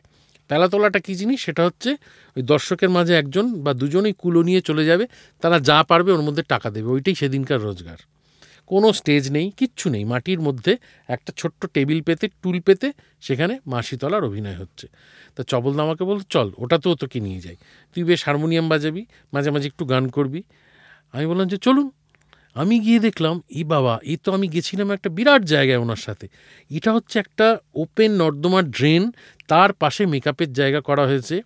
সেখানে ঠান্ডা ঠান্ডা লুচি আর বোঁদে দেওয়া হচ্ছে। সেটাই নাকি ইভিনিং স্ন্যাক্স এবং সেটাই ডিনার সেটা খেয়ে রাত্রি নটা থেকে ওইটা শুরু হয়ে যাবে। ইন্টারেস্টিং ব্যাপার। সেখানে অরিজিনাল রাজা বিরাট আছে, একজন অভিনয় করছেন। কোনোভাবেই তাকে রাজা বিরাটের মতো দেখতে লাগছে না। শীর্ণকায় একজন মানুষ, গলার দাপট সকলের বিরাট, বুঝলে? এবং ওখানেও কিন্তু ওঙ্কারনাথ মানে ওঙ্কারনাথজির যে পুজো হয় সেখানেও কিন্তু নারীরা নারীর অভিনয় করতে পারে না। সেখানে সকলেই ওরকম। পুরুষ নারী পুরুষ নারীর অভিনয় করছেন। সেখানে গিয়ে রতিনদা বলে একজনের সাথে আমার আলাপ হয়। তিনি চবলদার খুব কাছের মানুষ ছিলেন। তিনিও ছোট থেকে হয়তো চবলদার মতো নায়িকা হননি কিন্তু ওই রকম অভিনয় করেছেন সেই আমলে। তো সেই রকম পালা আমি বেশ কিছু চবলদার সাথে অভিনয় করি। এবং তখন চপলদা আমাকে ব্ল্যাঙ্ক ভার্স শিখিয়েছিলেন এবং একটা কথা বলেছিলেন, ধরো এটা দু হাজার এক সালে আমি বলছি, উনি নদিয়া নাগর বলে একটা পালা করেছিলেন। তখন উনি আমাকে নারদের চরিত্রে দিয়েছিলেন। গানও ছিল এবং ব্ল্যাঙ্ক ভার্স ছিল। এবং আমায় বলেছিলেন যে, এই যে ব্ল্যাঙ্ক ভার্সটা মুখস্থ করছিস, এ জীবনে আর কোনো দিন ভুলতে পারবি না। সত্যি, অর্ক, আমি আজও ভুলতে পারিনি। আমি হয়তো চারটে শো করেছি, আমার এখনও প্রথম অংশটা পুরোটা মনে আছে। এক অদ্ভুত মজা। তো সেই শো আমি করেছি প্রচুর। সেখানে কিঞ্চিত টাকা পয়সা পাওয়া যেত। রাত্রেবেলা ধরো দেড়টা, দুটোয় পালা শেষ হতো, যে যাওয়ার মতো চলে যেত, ফাঁকা হয়ে যেত অঞ্চল। আমি আর চবলদা দুজনে দুটো ট্রাঙ্ক ধরে হাঁটতে হাঁটতে হাঁটতে হাঁটতে মোড়ের মাথায় আসতাম। তখন তার বাস টাস পাওয়া যেত না। হয় যদি একটা ট্যাক্সি পাওয়া যায়, প্রায় এক ঘণ্টা, দেড় ঘণ্টা দাঁড়ানোর পর একটা ট্যাক্সি পাওয়া গেল। সে রাজি হলো, সে দশ টাকা বেশি চাইলো, করে আমরা দুজন বেলা, দুজনে মিলে ফিরতাম। এমনও হয়েছে, আমরা সেই হাওড়ার একটা কোনো প্রত্যন্ত অঞ্চলে এরকম করতে গেছি, সেখানে কিছুতেই আর কোনো ট্যাক্সি পাওয়া যাচ্ছে না। রাত তখন প্রায় দুটো বাজে। তখন যারা অর্গানাইজ করেছিল যে ঠাকুর বাড়ি থেকে, চপলদা বলল, ভাই, আমি ফিরবো কেমন করে? তাহলে তোমরা আমাদের দুজনের থাকার ব্যবস্থা করে দাও। ওরা বলল, এখানে ক্লাব ঘরে থাকার জায়গা নেই, একটা কাজ করতে পারি। চপলদা বলল, কি? বলল, আমাদের ক্লাবের একটা অ্যাম্বুলেন্স আছে। ওই অ্যাম্বুলেন্সে করে ফিরবেন আপনারা? তখন চপলদা বলল যে হ্যাঁ বেশ, ঠিক আছে, তাই ফিরবো। এবার সেই অ্যাম্বুলেন্সটা এলো ছোট্টই মারুতি গাড়িকে অ্যাম্বুলেন্স করা হতো। সেইখানে সামনে দুটো ছেলে মানে ক্লাবেরই একটি ছেলে চালাবে এবং পাশে একজন বসল। ফলে সামনে আর বসার জায়গা রইল না। যেখানে পেশেন্ট শোয়, সেই জায়গাটা আমি শুয়ে পড়লাম। কারণ চপলদার তো অনেক ট্রাঙ্ক আছে সেগুলো তো রাখতে হবে। আর তার পাশে একটা কোনায় যেখানে পেশেন্টের আত্মীয় বসে সেখানে চপলদা বসল। আর আমার আর কোনো জায়গা নেই তো। আমি ওই পেশেন্ট যেখানটা শুয়ে ওখানটা শুয়ে পড়লাম। তুমি ভাবতে পারছ? শুয়ে শুয়ে ফিরলে শুয়ে আমি হাওড়া থেকে আমার বেলগাছিয়া অবধি ওইভাবে শুয়ে শুয়ে ফিরলাম। এবং শুয়ে শুয়ে চপলদার সাথে গল্প হচ্ছে। চপলদা বলছে বল এরম অভিজ্ঞতা কিরম মজার? এইভাবে ফিরেছিলাম। এইরকম করতাম। অভাবনীয় অভাবনীয় মজার ঘটনা সমস্ত। এখান থেকে আপনার মনে হয় ওই জীবনের এই পরীক্ষা নিরীক্ষাগুলো আপনাকে কোথাও গিয়ে একটা এই যে এইরকম ভ্রমণ হ্যাঁ। এইরকম খ্যাপামি এটা বোধহয় কোথাও আপনাকে চুম্বকের মতো টানে। ভীষণ টানে ভীষণ কারণে কি যাত্রা করলেন? যাত্রা করলাম হচ্ছে আমি যাত্রা জগৎটা দেখতে চেয়েছিলাম। এই সময় দাঁড়িয়ে যাত্রাটা কি অবস্থায় আছে আমি যাত্রা করেছি তাও অনেক দিন আগে দু নয় সালে আমি যাত্রা করেছি। আমার জানার ইচ্ছে ছিল যে এই ফর্মটা কীরকম ফর্ম অফ অ্যাক্টিং। মানে আমি টেলিভিশন করেছি আমি থিয়েটার করেছি আমি ফিল্ম করেছি আমি অডিও ড্রামা করেছি এমনকি কার্টুনেও গলা দিয়েছি তাহলে আর পড়ে রইল কি? যাত্রা। শ্রুতি নাটক করেছি তাহলে পড়ে রইল যাত্রাটা। যাত্রাটা ইম্পর্টেন্ট তখন অবধি যাত্রার একটা বেশ ভালো পশার ছিল সে। এখন আর একদমই নেই। যাত্রা প্রায় উঠতে বসেছে। এবং ফিল্ম টেলিভিশনের লোকেদের এখন আর ততটা নেওয়া হয় না। বাজেট টাজেট কমে গেছে সবই। তো সেই সময় আমি মুক্তমঞ্জুরি নাট্য দল মানে যাত্রা দল তারা আমাকে অনেক দিন ধরেই অ্যাপ্রোচ করছিল যাত্রায় রাজা গজার জনপ্রিয়তাটা কাজে লাগিয়ে। তো আমি রাজি হয়ে যাই ওদের সাথে। এক তো ঘোরা হবে প্রচুর একটা মোটা টাকা রোজগারও হবে এবং এই যাত্রার আবহটা দেখতে পাবো। কি হয় এখানে আসলে? সেটাও একটা দুর্দান্ত অভিজ্ঞতা মানে চার মাস বাড়ির বাইরে চার মাস রাস্তায় এবং ঘুরে বেড়াচ্ছেন। পশ্চিমবঙ্গের এমন এমন কোনায় যেখানে আমি আর কোনোদিন যেতে পারব না। আমি এর আগেও কখনো যাইনি ভবিষ্যতে কখনো যেতে পারব না। আমি জানিই না এরকম মানে অত যে কোনা আছে পশ্চিমবঙ্গের অত যে ইন্টিরিয়ার রয়েছে এ আমি জানি না, কোনো দিন সেই সমস্ত জায়গায় গেছি শো করেছি দশ হাজার, বারো হাজার দর্শক এবং সমস্তটাই শোনার ওপরে। কারণ আজ রাতে আর যাত্রা শুনতে যাব না। যাত্রা মানুষ আসলে শোনে, সেটা আমি প্রথম বুঝতে পারলাম যাত্রা করতে গিয়ে। এই কিন্তু একাডেমিতে দাঁড়িয়ে অভিনয় নয়। হ্যাঁ যেখানে তিনশো সাড়ে তিনশো লোক বসে আছে সেখানকার অভিনয়টা নয় ফিল্মের তো নয়ই টেলিভিশনের কোনো নয় একেবারে একদম আলাদা একটা ফর্ম্যাট যেখানে সমস্তটা তোমায় শোনাতে হবে। একটা সংলাপও যদি তুমি না শোনাতে পারো তোমায় ঢিল মারবে। গ্রামের মানুষ সারাদিন চাষবাস করে পয়সা খরচা করে দেখতে তবে এসেছে রেয়াত করবে না তোমাকে। পাঁচ মিনিট টেলিভিশনের বা ফিল্মের ওই লোকটার মুখটা দেখবে। দেখা হয়ে গেল বাকি তো রয়েছে তিন ঘণ্টা আরও। এই তিন ঘণ্টা এবার তোমাকে প্রমাণ করতে হবে প্রত্যেক মুহূর্তে। ভীষণ শক্ত কাজ। সেখানে ষোলোখানা গান গাইতে হতো লাইভ আমাকে। এবং আমাকে একজন প্রবীণ যাত্রার অভিনেতা যিনি আমার সঙ্গে পাঠ করছিলেন, তিনি প্রথম দিন বলেছিলেন, শোনো বাবা, তোমার তো অনেক গান আছে। যে লোকটা বেহালা বাজায় সুরটা তোমায় দেয়, তাকে প্রত্যেক দিন একটা বাংলা খাওয়ার পয়সা দেবে। আলা কেন কেন? বলো, তুমি যদি বাংলা খাওয়ার পয়সা না দাও ও না ভুল সুর বাজিয়ে দেবে। তোমার গানটা ভুল হয়ে যাবে ঢিলটা কিন্তু তুমি খাবে। আমি বলেন কি? বলছে হ্যাঁ এটা এখানে রেয়াজ প্রত্যেক দিন আমি তাকে বাংলা খাওয়ার পয়সা দিতাম, কত কুড়ি পঁচিশ টাকা বোধ এক, একটা পাউচ বাংলা। সে কিন্তু প্রত্যেক দিন আমাকে ঠিক সুরটা দিত এবং ষোলোটা গান আমি মঞ্চে গাইতাম। এইভাবে আমি প্রায় দেড়শো দুশো পালা করেছি এবং আমি দেখেছি গ্রাম বাংলা কাকে বলে এবং মানুষের কি উৎসাহ এবং সমস্তটাই মাইকে মাইকে অভিনয়। সেইভাবেই কম্পোজিশন করা তিনটে রস্ট্রাম আর কিচ্ছু নেই সেই রস্ট্রামটাই সিংহাসন রস্ট্রামটাই ফুটপাত সবই ওইটাই। মানুষ কল্পনা করে নিচ্ছে মানুষের কল্পনা শক্তি যে কি অসীম। তার প্রমাণ পেয়েছিলাম আমি যাত্রা করতে গিয়ে। তিন দিক খোলা তিন দিকে মানুষ পেছনের দুটো ওঠার জায়গা একটা এন্ট্রি একটা এক্সিট যাত্রা। আর মাচা? মাচা প্রচুর করেছি প্রচুর করেছি। মাচাতে খুব একটা কষ্ট নেই কেন করতেন মাচা? মাচা পয়সার জন্যই করতাম সেই সময়। আচ্ছা। সেই সময় পয়সা তখন তো টাকা পয়সা একদমই নেই। একটা তো একটা পুঁজি তৈরি করতে হবে তো আমাকে। আমি সেই পুঁজিটা সেই সময় তৈরি করতে পেরেছি বলেই এখন আমি দাঁড়িয়ে না অনেক কাজকে না বলতে পারি। আমার আঠারো বছর সময় লেগে গেল না বলতে। হ্যাঁ আমার কিন্তু সবচেয়ে প্রিয় শব্দ না জানো তো? কিন্তু সেই প্রিয় শব্দটা বলতে গেলে কিন্তু একটু পরিশ্রম করতে হয়। না বলতে পারার মধ্যে যে কি আনন্দ অর্ক সেই মানে বলে বোঝাতে পারব না। এটা গত এক দেড় বছর আমি পারছি। অনেক কাজ কি আমি সরাসরি না বলে তার আগে আঠেরো বছর আঠেরো বছর সব কাজ করেছি আমি যা এসেছে আমার কাছে। মানে আমি দেখতে পাচ্ছি এই ডিরেক্টর কিচ্ছু জানে না এর কোনো স্ক্রিপ্ট নেই যে ডিওপি সে ক্যামেরা ধরতেই জানে না একটা ক্যামেরা ভাড়া করে নিয়ে এসছে এ একটা ছবি বানাতে এসে গেছে। আমি তার ছবিতেও পাঠ করেছি এবং সিনসিয়ারলি পাঠ করেছি। আমার পাঠটুকু আমি আমার মতো করে প্রয়োজনে আমি সিনটা ডিরেক্টও করে দিয়েছি।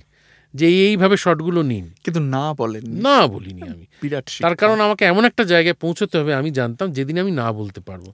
আজকে আঠেরো বছর আমাকে প্রায় আমি তো তিনশো পঁয়ষট্টি দিন কাজ করেছি। এমন নয় যে আমি বসেছিলাম এক মাসও আমি বসে থাকিনি। যখন বসেছি যখন বসেছিলাম আমি আমার ইচ্ছেতে বসেছিলাম। তো এই সময়টা লেগেছে আমার ওই পুঁজিটা তৈরি করতে যে জায়গা থেকে আমি বসে বলতে পারি যে আমি এই কাজটা করব না। পঞ্চাশটা ছবি হয়েছে এইভাবে এইভাবে পঞ্চাশের বেশি এখন। পঞ্চাশের বেশি এখন। হ্যাঁ, হ্যাঁ।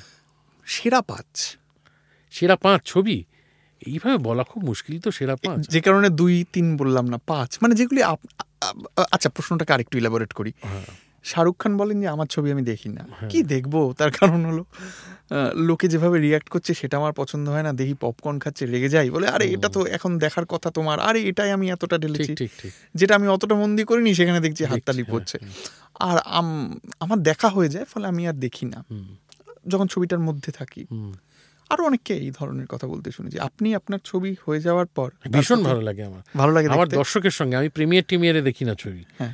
আমার একদম আম জনতার সঙ্গে বসে হলে টিকিট কেটে বেশ পেছন দিকে বসে ওই রিয়াকশনটা পেতে যে কি ভালো লাগে একটা থিয়েট্রিক্যাল ব্যাপার পাই আমি। থিয়েটারে যে মানে ওই মানে নগদ রিয়াকশনটা পাওয়া যায় না সেইটা ওই দর্শকের সঙ্গে বসে এইভাবে এই দর্শকের অভিব্যক্তি নিজের ভালো লাগা মিলিয়ে পাঁচটা ছবি বাছুন।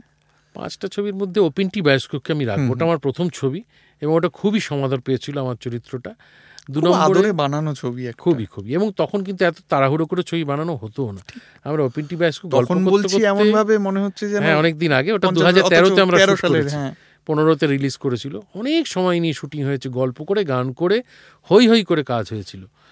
তো ওপেনটি বায়োস্কোপ রাখলাম লক্ষ্মী ছেলেকে রাখলাম কাবেরী অন্তর্ধানকে রাখলাম ব্যোমকেশ ও দুর্গ রহস্যকে রাখলাম ডেফিনেটলি আর পাঁচ নম্বরে আমি রাখব হচ্ছে অসুখ বিসুখ বলে একটা ছবি যেটা এখনও মুক্তি পায়নি কৌশিক গাঙ্গুলির একটা ছবি।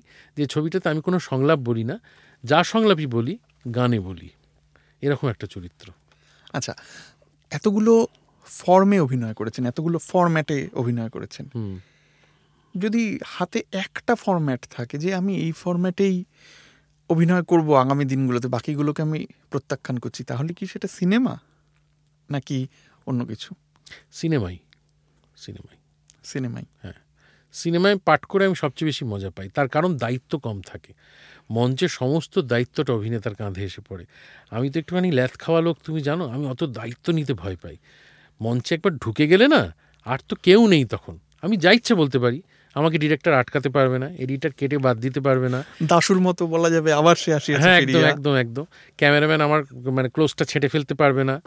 কিচ্ছু নেই ওখানে সমস্তটা আমার হাতে ফলে সমস্ত দায়িত্বটা এসে একজন অ্যাক্টারের কাঁধে পড়ে যাচ্ছে। ফিল্মে কিন্তু সেই দায়িত্বটা টেলিভিশনেও আছে। টেলিভিশনে আমার প্রত্যেক দিন রেলিভেন্ট থাকতে হবে তবে আমার আমার অভিনীত অংশটা যদি টিআরপি পায় তবেই আমার চরিত্রটা বাড়বে কিন্তু। আমি একটা কাকা হয়েছি টাইম স্পেন্টে যদি দেখা যায় যে ওই কাকাকে মানুষ বেশিক্ষণ দেখছে না, অন্য চ্যানেলে চলে যাচ্ছে, কাকা তারপর দিন মারা যাবে। ফলে ওখানেও খানিকটা রিস্ক আছে।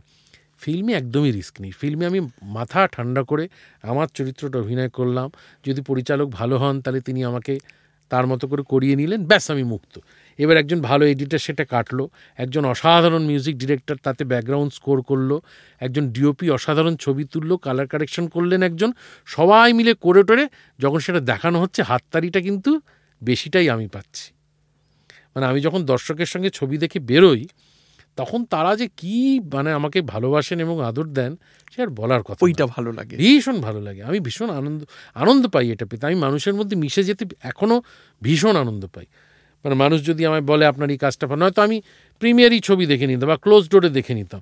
আমি দর্শকের সঙ্গে দেখি ওই কারণেই। আমার কোন সংলাপে সে রিয়্যাক্ট করছে, এটা তো আমার কাছেও জরুরি জানা যে আমার এই এই টেকনিকগুলো মানুষের ভালো লাগছে। ফলে সেগুলোকে আমাকে আরও ধারালো করতে হবে বা হয়তো আমি দেখছি যে আমার খুব, খুবই মোটা দাগের একটা কিছু দর্শকের ভালো লেগে গেছে। দর্শকের ভালো লাগাকে কিন্তু আমি ফেলে দিতে পারি না সেটাকে আমি মাথায় রেখে যে চলতেই হবে অমরিশদা আমি অনির্বাণকেও এই প্রশ্ন করেছি মানে অভিনেতাদের সঙ্গে কথা বললে আমি এই প্রশ্নটা করি যে অভিনেতার প্রস্তুতি এক একটা চরিত্র তার জন্য এক এক রকম প্রস্তুতি কেউ হন খুব প্রম্পট মঞ্চেই করে ফেলেন বা ওই ছবি করতে গিয়েই করে ফেলেন হয়তো চিত্রনাট্যটা মুখস্থ কেউ আবার নিজেকে আস্তে আস্তে আস্তে আস্তে গড়ে পিটে নেন আপনার সঙ্গে কথা বলার আগে আমি সুতপা শিকদারের সঙ্গে একটা অন্য প্রয়োজনে কথা বলছিলাম।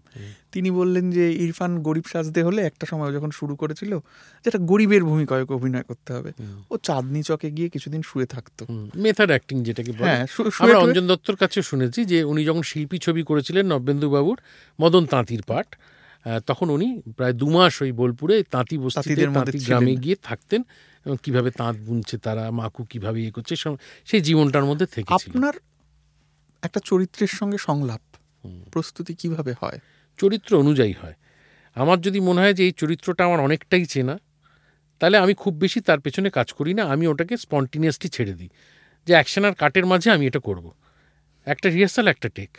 তার মধ্যে এটা আমি করব। এই চরিত্রটা আমার অনেকটাই চেনা। বা ওই যে আমি বারবার শীর্ষেন্দুবাবুর একটা কথা বলি আগেও বলেছি আরও একবার বলি।